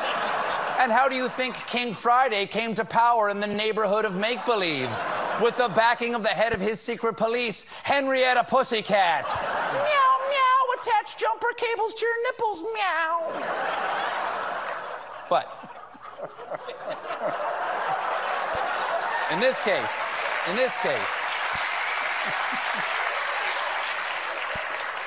case, our puppet was just a puppet doing puppet stuff. And sad to say, so much has changed in Washington that the Capitol Police do have to stay at high alert at all times because of the attack on January 6th. And as the hearings prove more clearly every day, the blame for that actual insurrection all lies with Putin's puppet. Now. You're upset because people want to carry guns? You people fucking are fascists. Everything about you's fascist. NPR, Stephen Colbert knew the Republicans would pounce. Oh, it's Republican pouncing. I got it. That makes sense. Pouncing! They took January 6th committee stop because they had to go do protests. And asked for insurrection.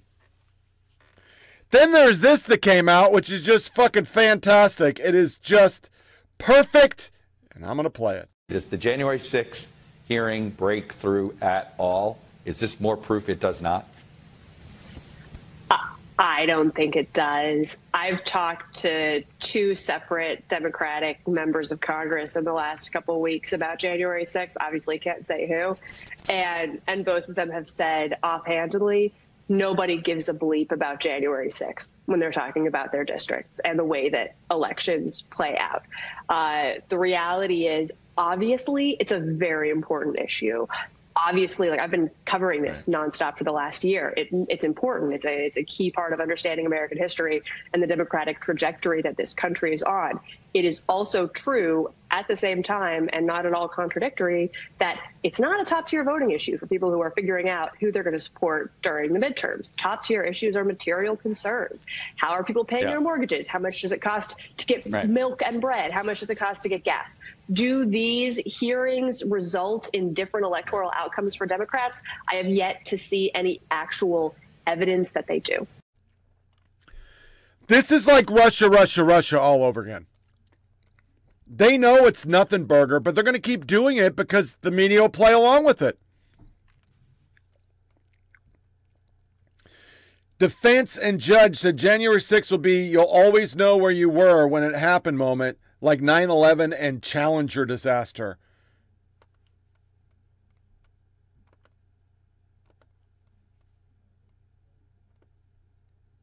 Then you have fraud, more fraud, always fraud. Andrew Gillum is not the latest. We get forgot about. Almost everybody they trolled out during Trump is gone. So you have articles in the Federalist. Yes, Biden's hiding his plan to rig the 22 midterm election. When President Biden ordered all 600 federal agencies, I don't have it up there. Agencies to expand citizen opportunities to register, vote, obtain information about, and participate in electoral process on March 7, 2021. Republican politician, constitutional lawyer, and electoral integrity specialist began worrying exactly what was up their sleeve.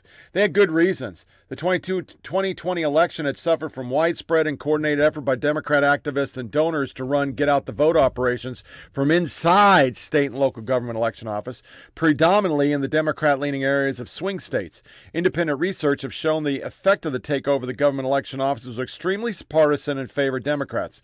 At the time the order was issued, Democrats were also hoping to pass H.R.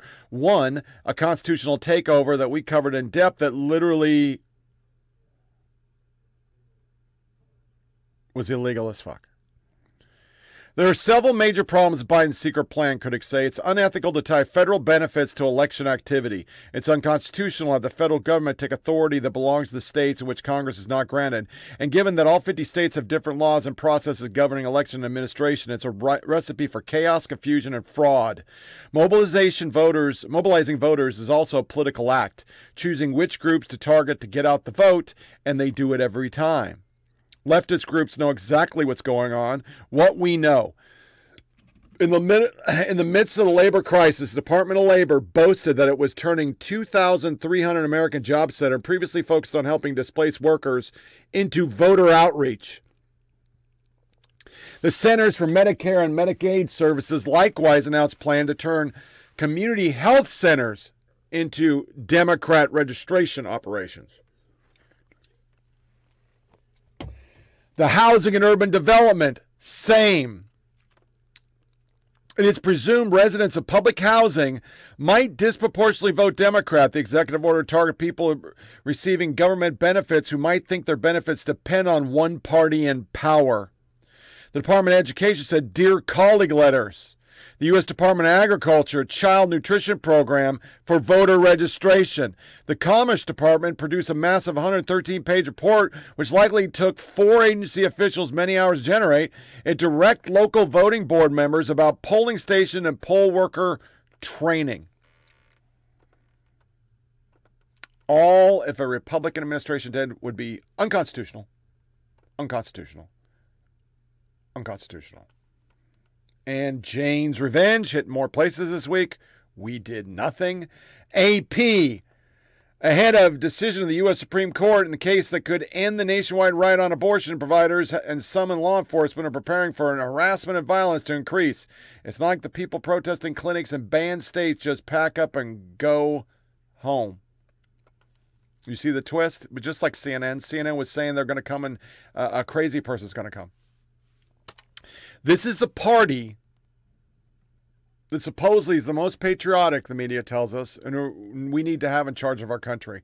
The country is a racist, transphobic, homophobic, xenophobic, ableist, classist, Islamophobic, misogynist dumpster fire. As such, seeing the American flag makes me want to vomit. That is your Democratic Party. That's why Juneteenth is so important. Juneteenth, they have their own flag. Then you get to the gist of everything. Leniency for defendants in Portland clashes could affect capital riot cases. Oh, isn't that interesting? It didn't. AP tried to run it, record rebuke claims of unequal treatment for January 6 rioters, and nowhere in this article does it talk about all the charges being dropped. They just say, all these people were charged. Well, they weren't held without bear hearings. They weren't held without due process. They weren't held without lawyers. They're not in jail for 100 or 18 months. Nobody was held. They're all released.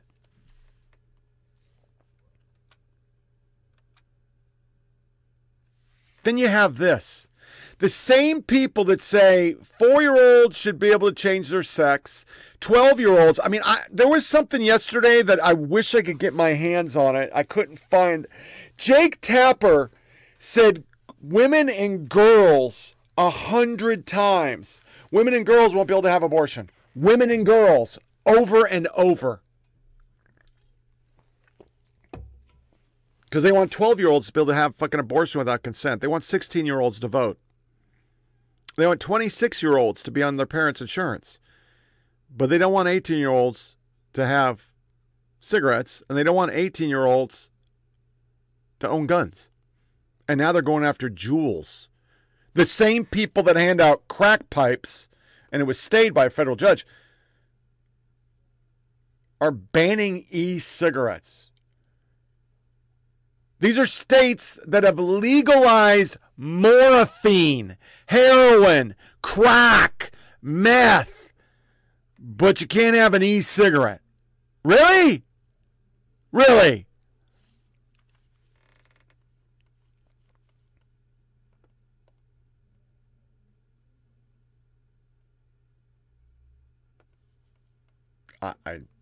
Wow. Do Maine taxpayers fund a Church of Satan school? I mean, based on the Supreme Court ruling, the answer would have to be yes, right? And this is the new thing for another one that they said, because this is what the left does. Sorry, I got to get my food in. Let me pause because it's gross to hear me eat. Shh. I put a real dip in. I grabbed a can. Stomach's not getting better. I've tried some new pills and that fucked me up. And Jesus, man, I just can't catch a break. I can't catch a break. I can't eat lunch. There's just no way to eat lunch. If I eat a lunch, I'm just miserable. And now I have this new evening thing where I feel fine, but the electricity's back. So I just don't know. But anyway, I shouldn't be doing it. But it's hard enough when you can't eat.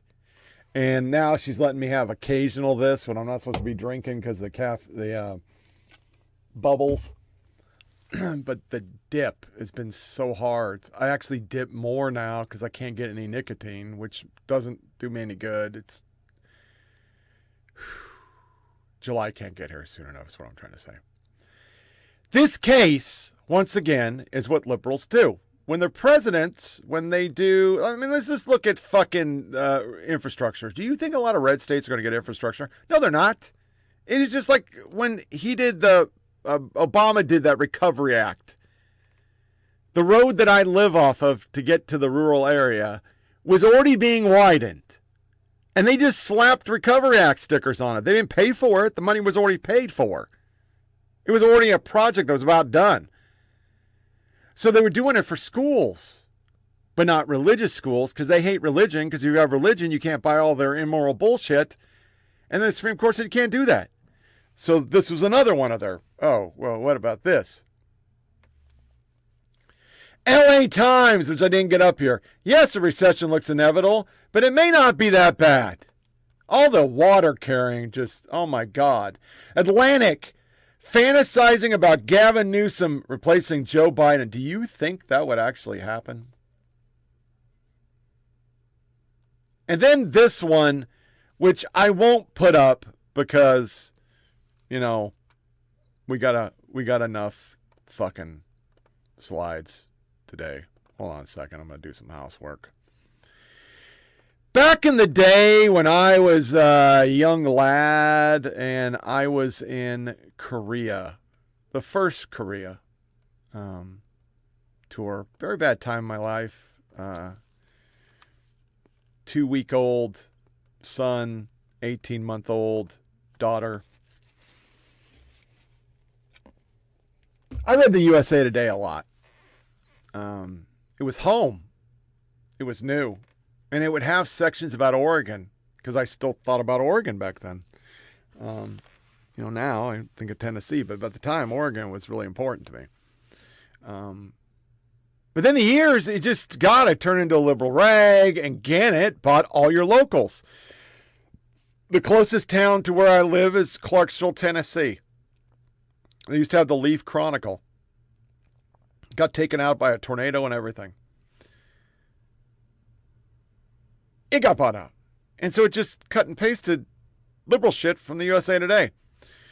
So a guy named David Mastro basically surmises what Gannett did. After 25 years associated with Gannett and USA Today, I've got some things to say about how the company is going off the rails. Wokeism is taking over and conservatives are being purged. You can read more about it in an op-ed in the New York Times. I'm partially to blame because I didn't speak up publicly until the axe fell on me. I was demoted for tweeting that women are the people who get pregnant, and braying mob of my colleagues demanded I be fired for making the workplace unsafe. I fucking...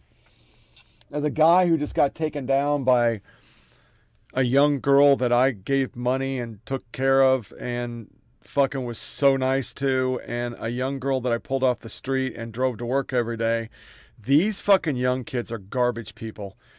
But before we get to me, here's what happened. Across the country before Gannett announced this month that it was shuttering or scaling back all of its daily opinion pages across dozens of states except the USA Today.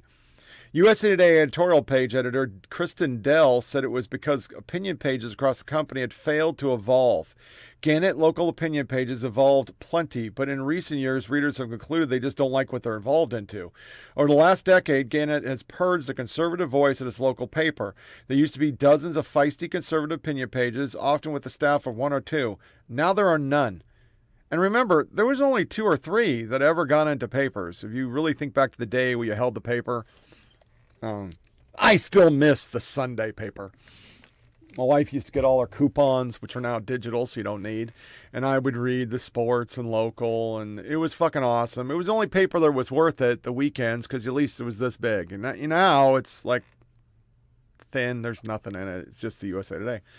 How do I know? Every day for years, a memo has gone out sharing local opinions that would be in interest nationwide. Conservatives don't appear there much anymore beyond a few freelancers.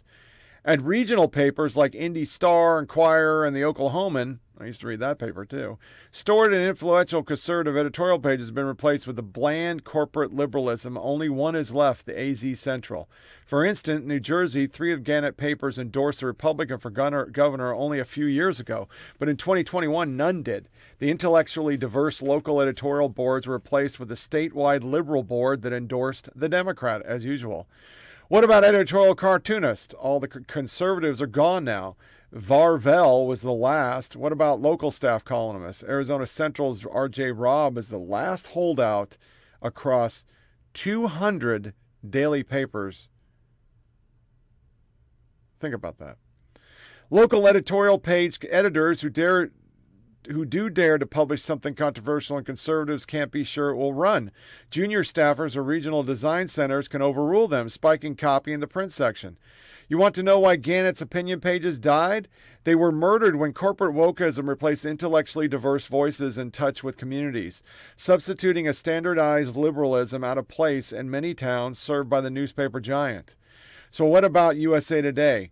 There, the story is the same. Newsroom leaders like Del Guzzi and Nicole Carroll are cowed by the young activists of the newsroom diversity committee who want to silence any voice who raise doubts about their extreme diversity, equity, and inclusion agenda. At USA Today, they give copies of columns to Newspaper Diversity Committee to review and edit. So much for the wall between news and opinion. Even if a column isn't spiked, it is controversial. She will pad the impact by running a phalanx of lib columns on the same subject. When the Diversity Committee doesn't get advance notice, its members and supporters root around an unpublished copy looking for things to censor. Chen Williams, who did this to one of my columns, was promoted from Atlanta to corporate HQ for her trouble. When it comes to DEI agenda at USA Today, no opinion is too extreme for the news pages, and no dissenting voices are allowed. A perfect example is Ali E.'s take on the poor, misunderstood pedophiles. 1,000 words and no disagreement. So what brought the end to my career to USA Today to flaming end? That's a funny story. Young women activists on the staff have been fighting for months to scrub the discriminatory and hateful phrase pregnant women from USA Today. Last August, they finally succeeded in replacing it with pregnant people and breaking news alert after the CDC used the same language. I subtweeted them saying the people who get pregnant are also called women. Sus Miller, USA Today news editor, rebuked me by sending a link to USA Today's news story that detailed the lives of trans men who have babies. Once again, they're not men. I compounded my sin against diversity by replying that I did not share the opinion of those in the newsroom that men can become pregnant. For this, I was demoted from deputy editorial page editor and initially threatened with a $30,000 a year pay cut. While I was deciding what to do with my suddenly bleak future, Kristen Dell was assigned to root through my journalism history to find more sins so she could write a 3 strikes memo threatening to fire me if I strayed from DEI path. USA Today leaders had to hold multiple meetings with the Diversity Committee and the LGBTQ Employment Resource Committee to get them to accept my demotion instead of the firing they demanded. Feeling ran so high that Diversity Committee members began swearing at Nicole Carroll, for which they later apologized. Swearing at the boss is okay, but for dissenting with pregnant people is not. Today, I moved on, but for Gannett, it's a dark day. The future depends on getting 10 million subscribers or corporate North Star, but with woke staffers gaining tighter grip on newsrooms, Gannett is going to have a tough time connecting with readers. A journalism institution that doesn't share the same values and priorities as its red and purple state readers isn't long for this world. If you own the stock, you might ask CEO Mike Reed what he plans to do about it, or if he's even engaged enough to know what's going on.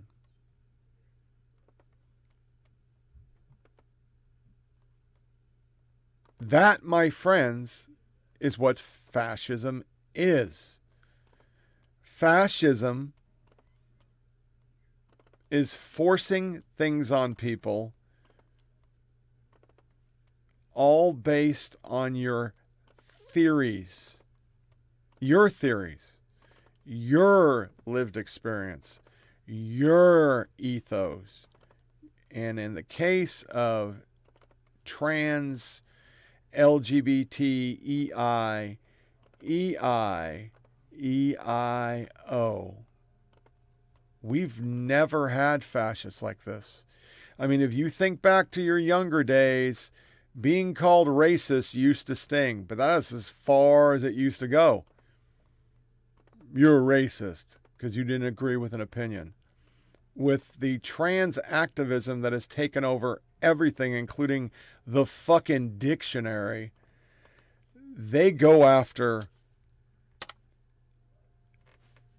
your whole livelihood, which brings us to our woke section and trans abuse. Turn it up, turn it on, rock it like we bared to the bone, hit on the floor. Running loose, gotta put these 2 left feet to use. If you need education in the party scene, as you think you can dance with me, this ain't no joke. Turn up, let's get woke.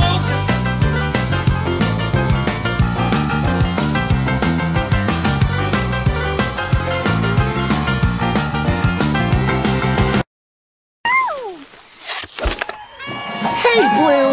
Look at all these families! Hi, families! It's time for a pride parade! Families marching one by one, hurrah, hurrah! Families marching one by one, hurrah, hurrah! This family has 2 mommies, they love each other so proudly, and they all go marching in the big parade!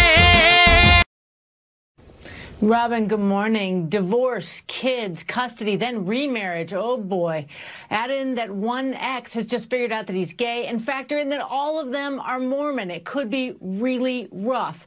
But as this one family from Boise, Idaho told me, nope, you just love people no matter what. Meet Penny, her mom, Jessica, her stepdad, Matt, and her biological dad, Steve. After Penny was born, Steve, who was raised Mormon, finally came to terms with his identity. I didn't want to be gay, and it took me a long time to admit to myself and to her that, yes, I'm gay. So about 2 years into our marriage is when he finally came out to me and started embracing that side of himself. Did that ever feel like betrayal to you? It felt like Steve exploring and figuring out who he was. And I made a very clear point in my head to not let it become a thing of betrayal. I knew it wasn't about me. He and Jessica divorced, and then Steve had to figure out being a gay man and a parent. Then Jessica remarried Matt, who wasn't initially sure about having his new wife's ex around so much. And Steve and his boyfriend now celebrate events with the family. At the beginning, it was hard to adjust to figuring out, okay, this man is going to be part of these types of functions. So I better figure out how to get used to this. Now it's like, where's Steve? When's Steve coming? Like, why is he so late? Can we start now? And they all try to communicate as a group when it comes to Penny and about Penny. And I know your dad was really worried about you when he was making this decision. And are you okay with everything right now? Yeah, it just seems normal. The family has a podcast called Husband-in-Law, where they talk about their unique situation. Jessica and her new husband, Matt, remain active in the Mormon Church. And Jessica says it's a part of their service to others to show family situations that aren't typical and shine a light on the fact that it can all work out with lots of communication, acceptance, and, Robin, an abundance of love. L-O-V-E, love. Becky, thank you so much. Passing, if Roe v. Wade fails, what can voters do to help preserve our freedom of choice? So we saw where we thought Dobbs was going to be headed, and this was prior to the draft opinion coming out publicly. So we looked at all the tools that I have as governor and determined that, okay, a couple unique things I can do. Number one, I have the constitutional ability to bring a lawsuit to protect constitutional rights of people of Michigan. So I brought a lawsuit on behalf of all the menstruating people in Michigan, 2.2 million. And another tool I have is to go straight to our state Supreme Court. Hi, I'm Officer Less with the Columbus Division of Police. I'm your LGBTQIA+ liaison officer. And we're unveiling right now our Pride Cruiser for the month of June.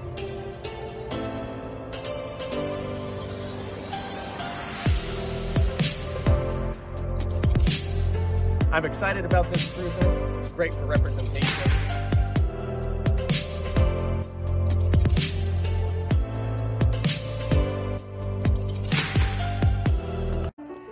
Hi TikTok. My principal just approved me to get some pronoun pins for my classroom. But what I was gonna do is get about 100 pins, which is more than I have students at that school, and make them available to my students. Obviously not required, but if anybody wants one, they can come get one. They don't even have to be like one of my students. Like, I'm kind of hoping that kids are going to come into my room and take one who don't even know me, so that would be cool. Okay, what I'm here to ask is, how many should I have of each? I was going to get 100 total. I'm planning to get something like she, her, he, him, they, them, she, they, he, they, forgetting something. Ask about my pronouns, all pronouns. What else should I get?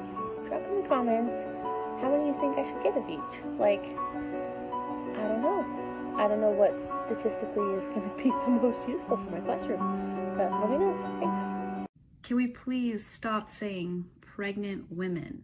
So I'm a third year medical student, and all throughout medical school, I've had a ton of lectures associate pregnancy only with women and people who use she, her pronouns.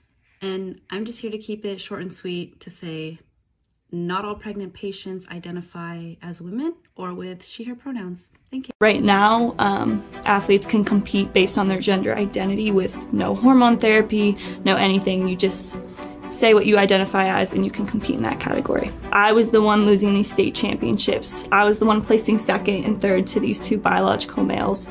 And if I didn't speak up about it, then no one else would. Hi, my name is Chelsea Mitchell. I'm 19 years old, and I was a former track and field athlete at Canton High School in Connecticut, and I'm now running collegiately.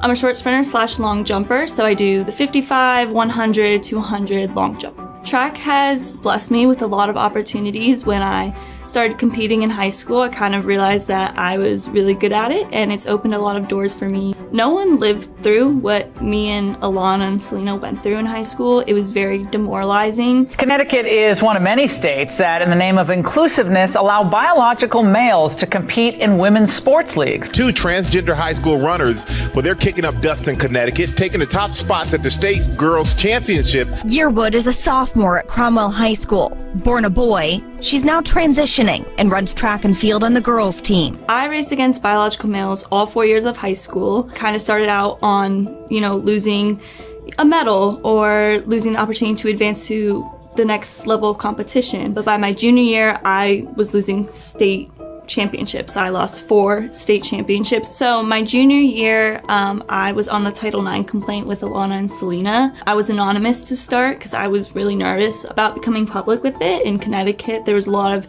intimidation by the media and public officials to kind of quiet down about this issue. When ADF brought to me that I could join this lawsuit, I decided to become public with it. We are fighting to reverse the CIAC policy and make it so that biological males cannot compete in the women's category. Biological males have an enormous advantage over biological females. I mean, they're stronger, faster. There's so many reasons why their times and their performances are, significantly outbest the best females. We are appealing because we believe that the law is pretty clear and that Title IX protects females in sports. We lived it. We lived this. This possible reinterpretation of Title IX is going to ruin opportunities for girls.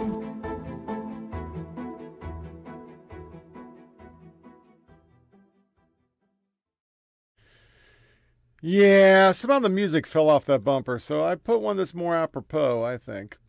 Lightyear box office behind Pixar. They're getting drug. Just drug. Because once again, you go woke, you go broke. What? No, thank you. Fuck off. Let me just read the story, Dick. West Point cadets schooled on whiteness, queer theory under new revealed CRT regime. Yes, Millie. We may not have the best fucking soldiers in the world, but they'll be fucking woke. They got to fucking bring back neck and hand tattoos, no high school diploma, because they can't get anybody to go in because nobody wants to go be woke. If they want to go woke, they'll go to college, not the military. Chris Evans, which I covered last time, double down, more of the same. How I was trapped by gender ideology. A 16-year-old talking about, yeah, it was bad. Megan Rapinoe defended biological males competing in female sports. Your kids' high school volleyball team just isn't that important. I bet it would be important if you had to compete against men. Because you do. You play like 14-year-olds and they kick your fucking ass. Yeah, that leaked out. Men teams. They get their asses kicked by junior high. No shit. Tom Hanks is now totally woke. He is cursing at people for bumping into his wife. But he's also now down with the new edict that you can't be gay.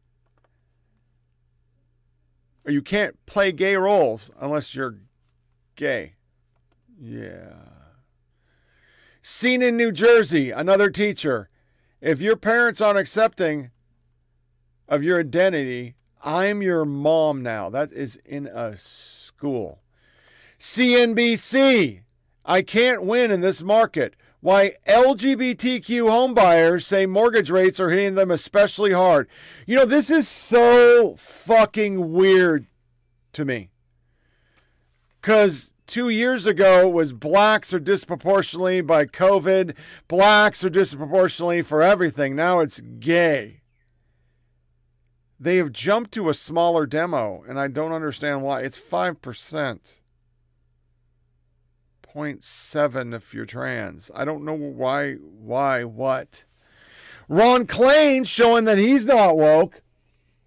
And for the first time in history, the signatures of 2 women will appear on our currency. Well, I thought women don't.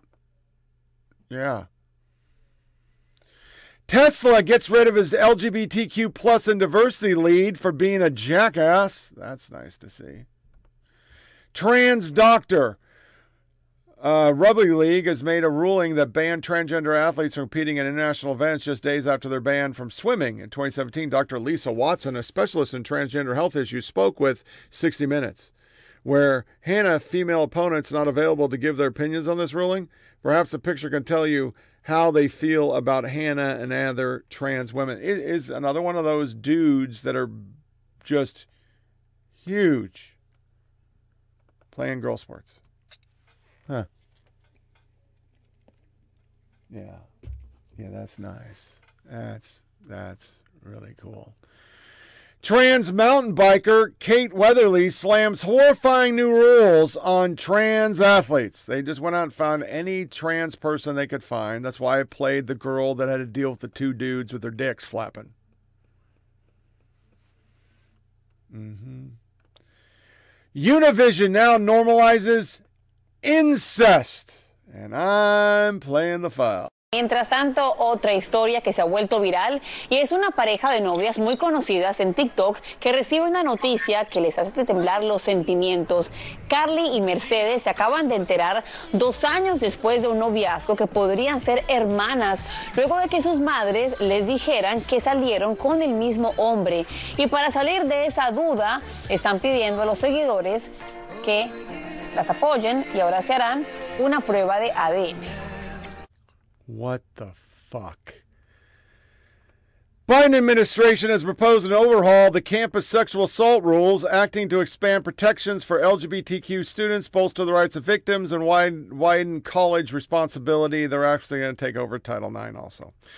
But the Army is being forced by the same woke Democrats to fix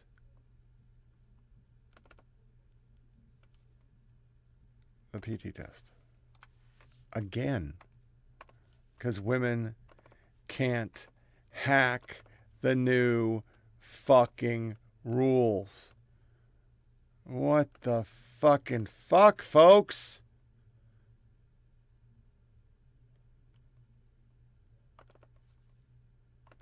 All right. We're going to close this section, do a quick racist section, and then This Is America.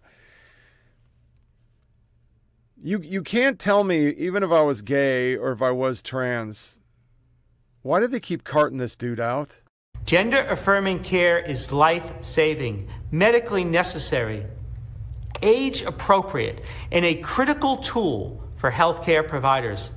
As a pediatrician, when it comes to making sure kids are healthy and happy, I know how important care that affirms someone's true identity can be.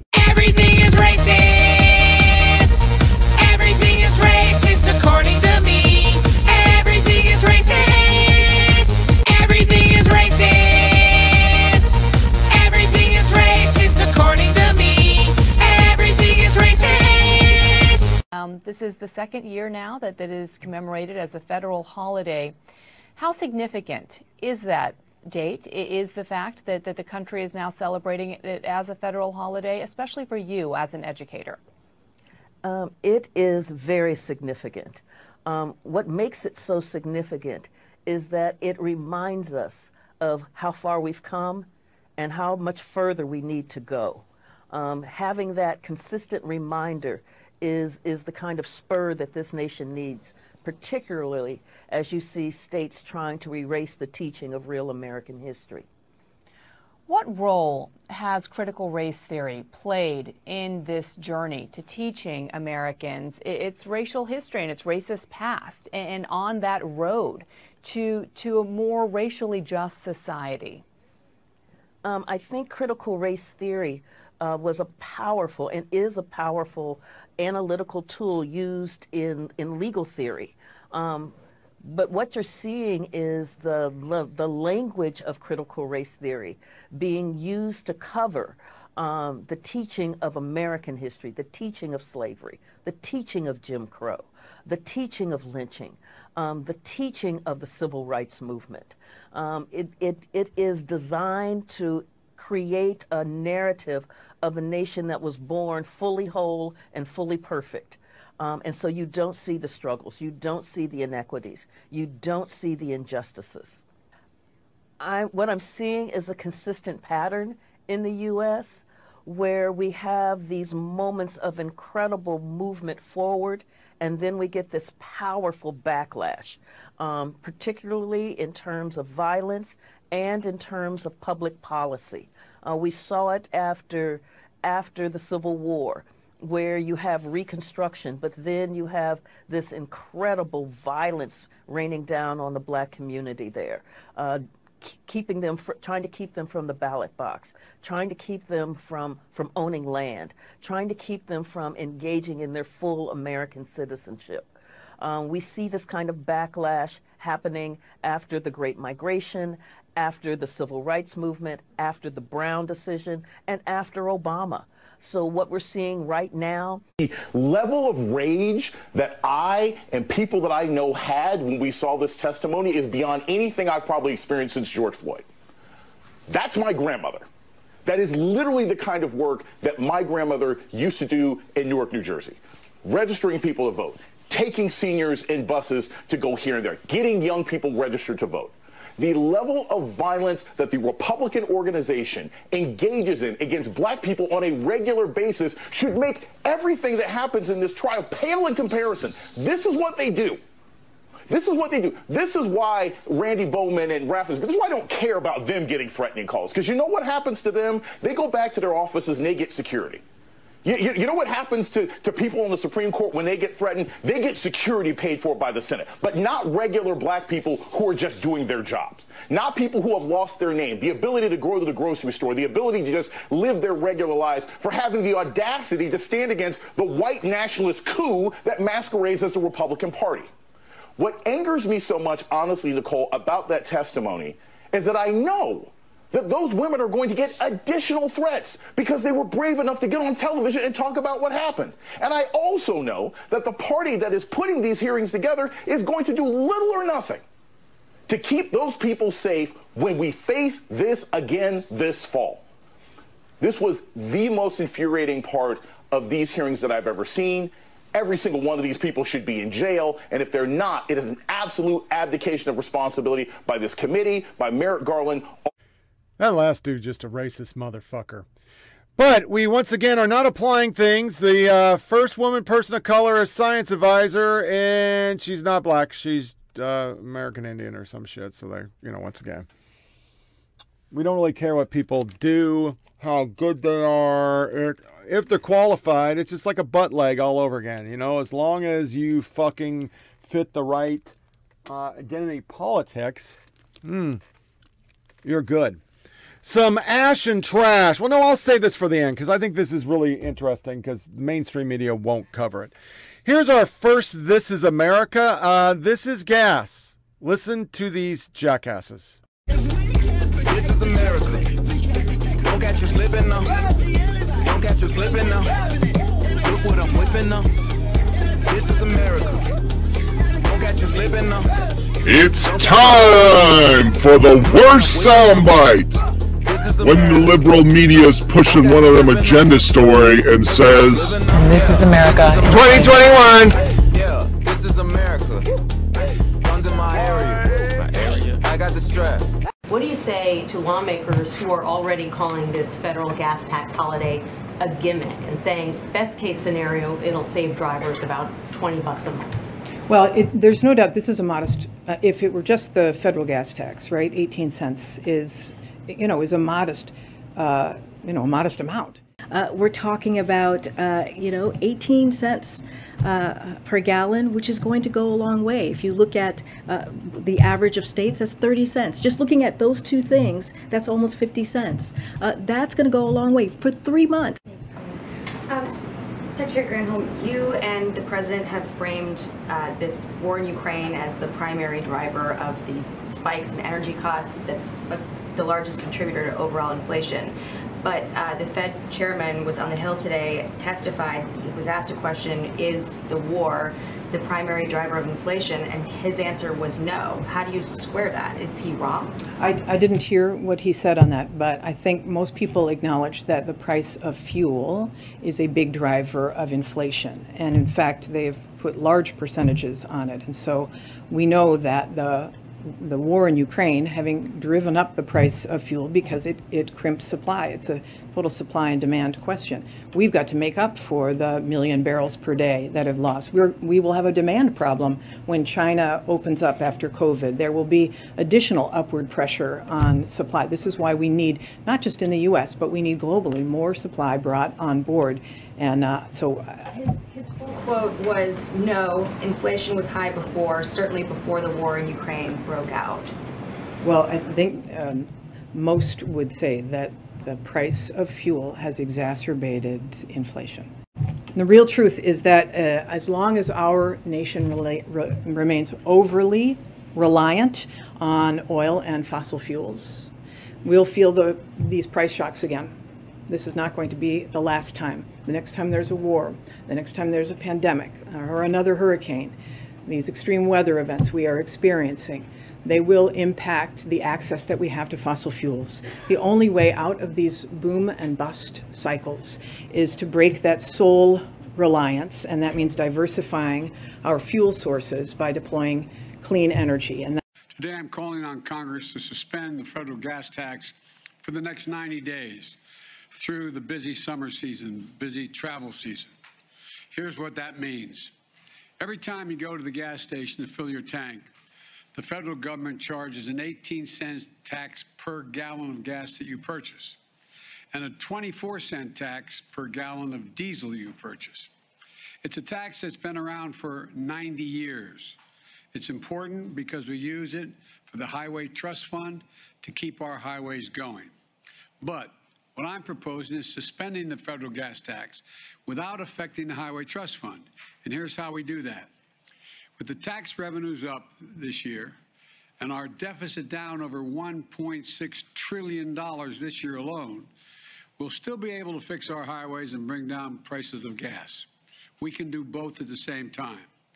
By suspending the 18-cent gas tax, federal gas tax, for the next 90 days, we can bring down the price of gas and give families just a little bit of relief. I call on the companies to pass this along every penny of this 18-cent reduction to the consumers. There's no time now for profiteering. There are a number of other proposals by Democrats in the House and the Senate, and I hope my call for action can help move those proposals forward as well. But we can also cut gas prices even more in another way. That's why the second action I'm taking is calling on states to either suspend the state gas tax as well or find other ways to deliver some relief. State gas taxes average 30 cents per gallon. Already, some states have acted. In Connecticut and New York, the governors have temporarily suspended their gas tax as well. In Illinois and Colorado, governors delayed theirs to give families a bit more breathing room as well. In Minnesota, Governor Walz proposes using state budget surpluses to give households a rebate that will help them pay for gas at the pump or other essential needs. I'm calling on more states and local governments to take actions like these. Thanks to our historic economic recovery, which fortified state budgets that had been... I wonder if they know how insulting it is that all they have is fucking talking points. That's all they have. It has been apparent ever since Trump. That's 65% of COVID hospitalization not being for COVID. These are all the posts that are coming out that once again they lied to win an election.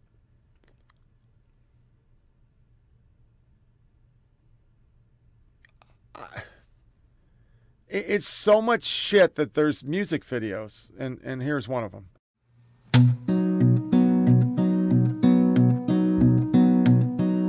Lock down all towns, everybody slow down, give them everything you have. Mask up, backs up, get your body trashed up, better do what they ask. It's alright, okay, sorry, but you can't pray. Gotta keep the church doors closed. No superstitions, a saint politician will tell you what you need to know. Citizen fools and brand new rules make everyone a hero now. So keep your distance, no resistance, only do what you're allowed. Cash that check, go dance in the wreck, but just don't speak your mind. Get your facts from the paid contracts, cause never will they tell a lie. They don't know me.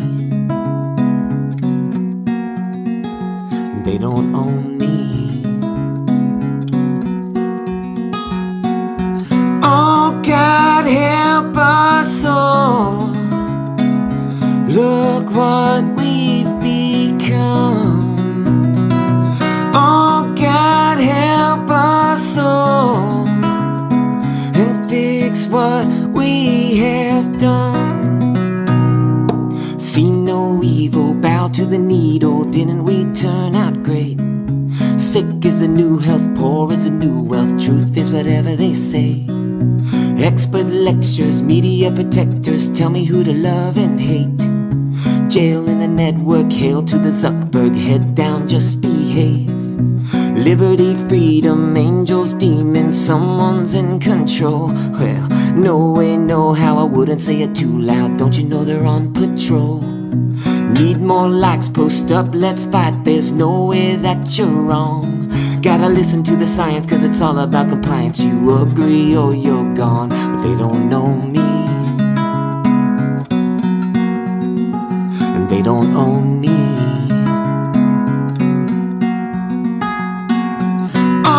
God help us all. Look what we've become. Oh God help us all and fix what we have done. Sell my info, hacked and don't know. Show me what I need to buy. Sex consumption, no corruption, just as advertised. You've been labeled and I've enabled, better apologize. Propaganda, racist slander, time to organize. Shot bang, who's next, brain dead, useless, show it on the TV screen. Tell me who to vote for, gotta start a new war, wouldn't wanna live in peace. Divide and conquer, weak not stronger, everybody know your place. Do it now, won't hurt, dig into your own dirt. Virtue found its grave, they don't know me. And they don't own me. Oh God help us all. Look what we've become. Oh God help us all and fix what we have done. Inside violence, in for silence, mainstream message, won't you guide us? You know what is best for our own good. Anti this and anti that, cancel this and cancel that, take it to the streets and the neighborhoods. Worship actors, food and drugs, brand yourself, give them your blood. Don't believe your eyes, don't look around. Fake news, rumors, okay boomer, ignorance will stain our future. Will you make it through or burn it down? Oh God, help us all. Oh God, help us all. Oh God, help us all. Oh God, help us all. Oh God, help us all. Oh God. Years from now, when they asked, why do you not trust the federal government? We will all go back to COVID. CNN, the smallest weekday audience among key 25 to 54 demo in 32 years. Brian Seltzer had 50,000 people watching. And while they're pushing all abortion and guns are bad, has anyone noticed anything strange going on with the weather? I wonder what could be going on because it's been hot and it's summer. An article I missed, which I meant to insert in with the, we're going to recruit anybody that can walk in the door. Marine Corps, Army have disproportionate amount of military substance abuse and mental health issues. Maybe Millie should work on that. Which brings us to our last This Is America. You know, they don't like us having guns, and I know this is a long bumper, but this week alone, because of guns and abortion, they have compared the GOP to Mussolini, Hitler, everything bad on the planet. And I put it together for you. Continue to rise in their party. Yeah, Benito Mussolini would be proud. And just one question about this. Isn't making terroristic threats a federal crime? I mean, why is this not? I mean, literally, no. You know, I'm like a free speech, pretty much absolutist. But this is threatening. It's threatening his primary opponents or anyone who any Republican who dares disagree him with, you know, with assault, with a SWAT team assault that would kill them. I mean, what, you know, this is absolutely impermissible. And there has to be some way this can be sanctioned. This is not right. This is not acceptable in political. This is not legitimate political discourse, as the Republican Party might call it. But this is a terrorist. This time and time again, Republicans don't call it out. We're seeing it here with the Greitens ad. I would hope Republicans would call this out, but they just don't. So, again, I just want to underline again, we're talking about the rise of American fascism. You can look at January 6th. You can look at ads like this. You can look at the continued use of violence and imagery. It's democracy. It's a growing wing inside the Republican Party. And it really, again, we can debate abortion, we can debate guns, we can debate interest rates, we can debate quantitative easing, we can debate 1,000 different issues, but for a growing wing of the Republican Party, it's just straight out pro-democracy. But it was, to your point, very clear who Donald Trump was from day one. All of us in the Republican Party knew who he was. So many people didn't want him to get the nomination, certainly didn't think he would get elected. But when they did, just kind of willingly walked along with it. I think the violence here is really, really the sort of crux of all of it. My friend Alex Vindman always says that there's so many people that are still silent because the intimidation actually works. And we've seen this before in democratic societies, political intimidation leading to political violence, God forbid, leading to political assassinations. You know where we've seen it in the Weimar Republic, in Germany, before the rise of Hitler. It's not hyperbole to draw those comparisons because we saw very similar behavior happening that was founded on, guess what?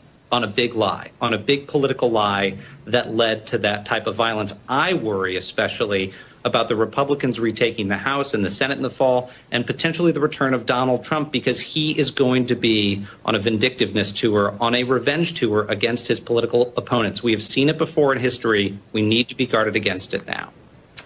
Up next for us, the Michigan Secretary of State who faced a new campaign ad released by former Missouri governor and current GOP U.S. Senate candidate Eric Greitens is drawing heavy criticism from across the political spectrum.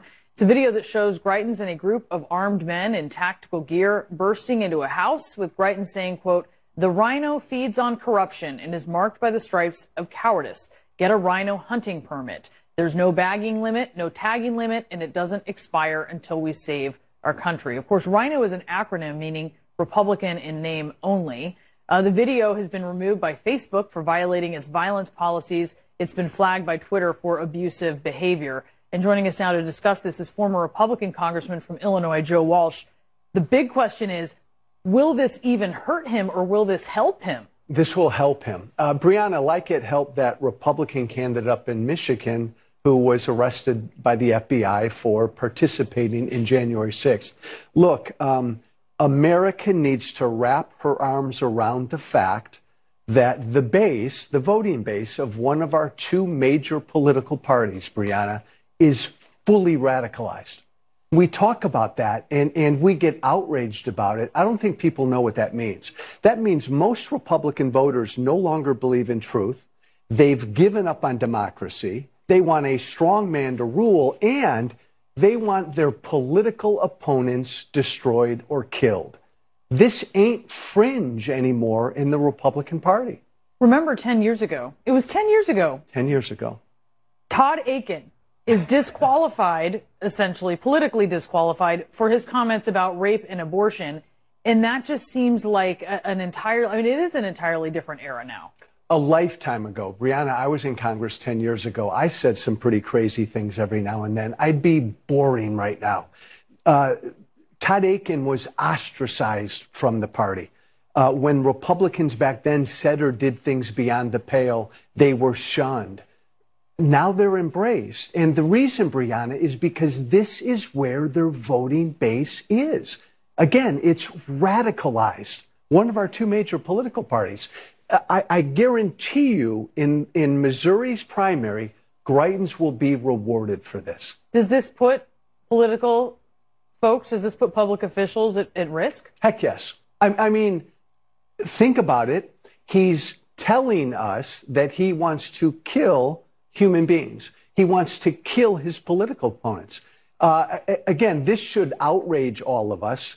But, Brianna, it's at the point now we've got to stop being outraged by what my former political party... And that's the thing. I mean, Elise, we're in the conversion business here. And when I say we, I'm not talking about just you and me. I'm talking about people who give a damn about this country, who give a damn about the Constitution. We have to got to win elections, but we're going to win elections by moving people back to the sane, rational, pro-Constitution, I would say, small c, conservative. Sixth hearings began because we know the truth. The truth can set us free. We know now what happened on January 6th and leading up to January 6th, and it just may give us a chance to stitch together a working majority that still believes in the Constitution of the United States. Joe, the Baptist in me thinks that the conversion parallel is spot on because, you know, in the church I grew up in, you could behave pretty badly, but if you walked down that aisle and you took Christ in your heart, then all was forgiven and you were part of the gang and you could, you know, join the house of the Lord then. And so I thought that the Arizona Secretary of State or the Arizona House Speaker Bowers, that his testimony was so moving, not just in a political sense, but in a Christian sense. And you know, Mika, when I served in Congress, Steve Largent was a friend of mine. Steve was called a human highlight reel. When people asked why he was a friend of mine, he said, because Joe's a human mission field. Every day I'm doing mission work, trying to save this guy. Yeah. always had. I think what you've seen is Governor DeSantis has very craftily and stealthily in some sense positioned himself as a better version of Donald Trump. People say without the baggage. I think he's just as dangerous, if not more so. I just look at what he's doing in Florida. But at the end of the day, that's going to matter less for a lot of those voters, to your point, who have swung off of Trump are now looking for some place to go. DeSantis offers that port for them to land in. And the reality for Trump is, how does he now come back? What's his narrative going to be within the party to hold his prima facie place as the top dog? And New Hampshire shows that there's a pathway.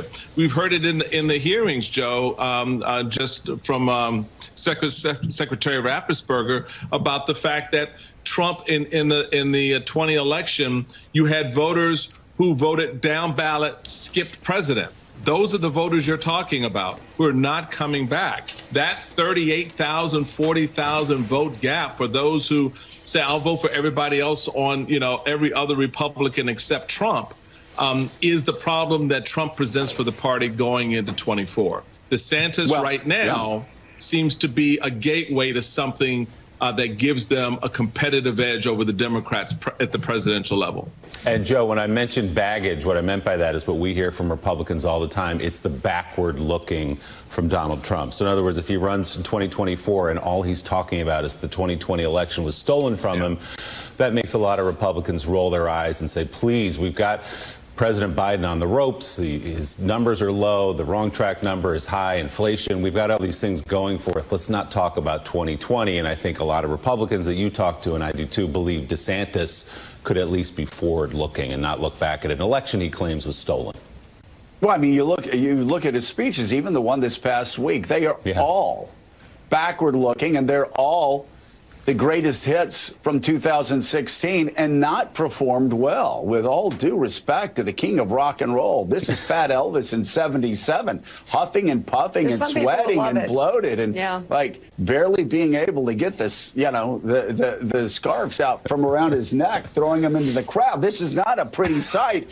And so I just don't think Republicans want this. But again, there are, because as I've always said, Mika, as you know, as goes Nashua, so goes France. The Republican Party has become the party of insurrection, revolt, and violence. Yeah. And they don't make any bones about it anymore. I mean, this guy should be, you didn't even see the ad, which I saw on CNN. Yeah. It's quite violent, and they're acting like it's funny. It's not funny. You know, the Democrats have the dinos, let's put it, the Democrats in name only, in a way. You could say Manchin and Sinema in that category. You don't see us threatening their lives. The Democrats are not the party of violence. They have become the party of violence. Look, I don't want to say it again because I'm starting to sound like a broken record. You cannot vote for Republicans in the next election. You will lose the country. I'm warning everybody. I'm afraid it's true. I have to say, I mean, if you look at the stats, most extremist violence in the U.S. does come from the political right, right? So over the past decade, the ADL, the Anti-Defamation League, has counted about 450 U.S. murders committed by political extremists. Of those 450 killings, right-wing extremists committed about 75%. And another study that was released by the Institute for Research and Education on Human Rights found that more than 1 in 5 Republican state legislators in the United States were affiliated with far-right groups. So that works out, when you look at it, to about 22% of all Republican state legislators belong to far-right Facebook groups. And then if you look at it on a, you know, macro level, even more, it's over 60%.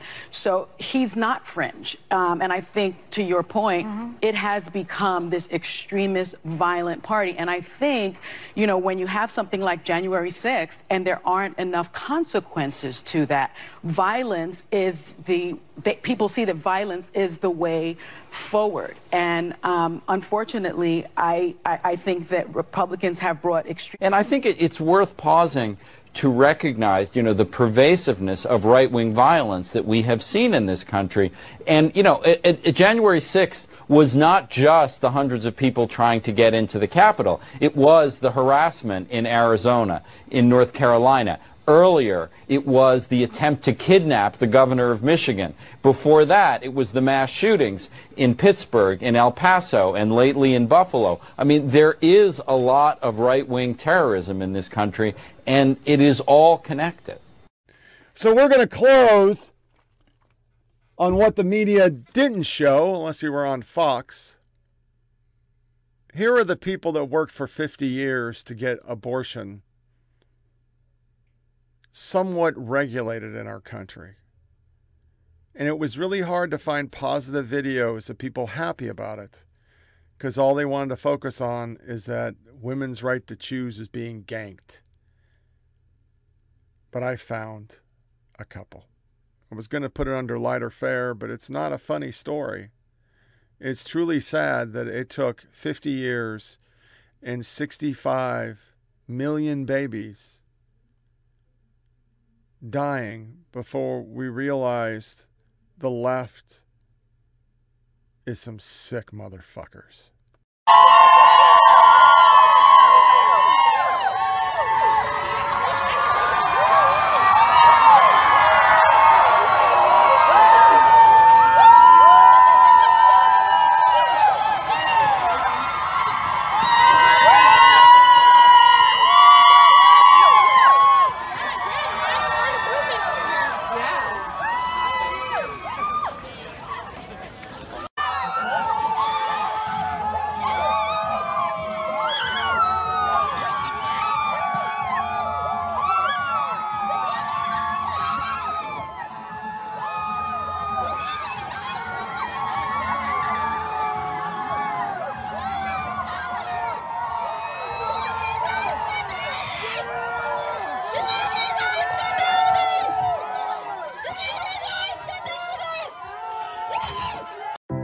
I'm standing here in front of the Supreme Court of the United States in a moment of great gratitude and resolve. This court has just overturned the wrongly decided Roe v. Wade decision. Let those words sink in. Roe v. Wade is overturned.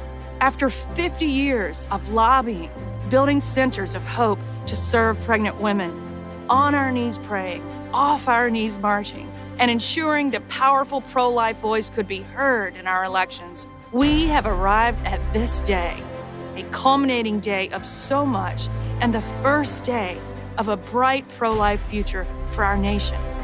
We were faced with doing something very simple, but very difficult: to use the tools of democracy gifted by our founders to right an egregious wrong at the very heart of our law and our culture.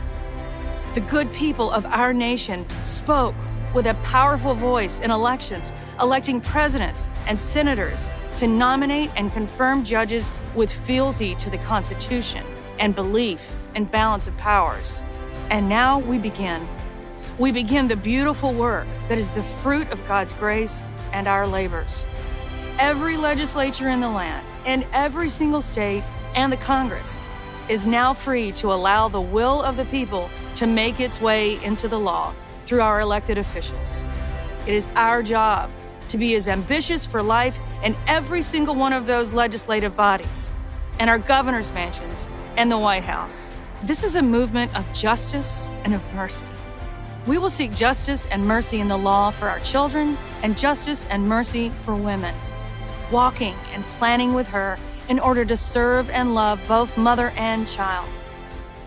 So here we are, poised to save millions of lives, so many intended for this world, with purpose and gifts we desperately need to continue to allow the light of truth and justice to heal and guide our nation. It's an entirely new pro-life movement, and it begins today. With great gratitude for all who began this work 50 years ago, I thank you on behalf of the nation and all of its children. Everyone who is in the ring, stay, build new muscle for the beautiful work ahead in this fresh beginning. And for new leaders needed and intended for this moment, I invite you in now. We need everyone off the sidelines, working in unison, and our best days are ahead. Yesterday, Instagram banned Susan B. Anthony because they have too much power now. They're permanently banned and cannot post that video. Once again, the fascists they were talking about, yeah, that's them. And that's what we learned this week. The left doesn't believe you have the right to carry a weapon. They believe you can kill a baby after it comes out of the room. And when they don't get their way, they burn shit. We also found the J6, they know it doesn't mean shit, nobody fucking cares, but they're still playing the charade unless abortion comes down, and then they leave the hearing and go out and call for insurrection. At least AOC, Maxine, and Nancy Pelosi did in the King's English. Folks, we're in interesting times. Our country is going down the drain. Gas is 1 million fucking degrees. They don't give a fuck. They just want green energy. And they will blame everybody for it. And every time they don't get their way, they lash out at conservatives all over our media landscape. And then when violence comes, they start lying about white supremacists that don't exist. At least not like Jane's Revenge and Antifa, who showed up yesterday, do. It's a steaming pile of shit, and we're all in the middle of it. So this November, we need to go out and vote and ensure these fascist motherfuckers don't get any more power. Because all they've shown for 2 years of power is they don't give a fuck about you. They just care about control. And when they lose that control, they're very, very dangerous. So this wraps up another episode of Flyover Politics Podcast. Please go to FuffPodcast.com, share with family and friends, disconnect from all your devices. Don't give the it's not going to the race today. It was 108 degrees. Yeah, it wasn't going to be fun, even though my guy was going to be in the hauler and I was going to be able to get his autograph. I'm going to sit my ass on my couch at 2:30 and watch the mayor of Throttleville kick ass at Nashville Speedway. 108, just nah. No shade. Not doing it. Waste of $80, but oh well. Maybe sometime. Maybe we'll get a cold front and I'll go watch that shit, but they are even scared about it. It was 125 in the cars yesterday for practice. So, yeah, it's not good. Until Wednesday, my friends, thanks so much for listening. Y'all take care and stay cool out there. And once again, positive vibe my way. I'd like to be able to make it through one day where I don't want to vomit. It'd be really fucking cool. You take care. Thanks for listening.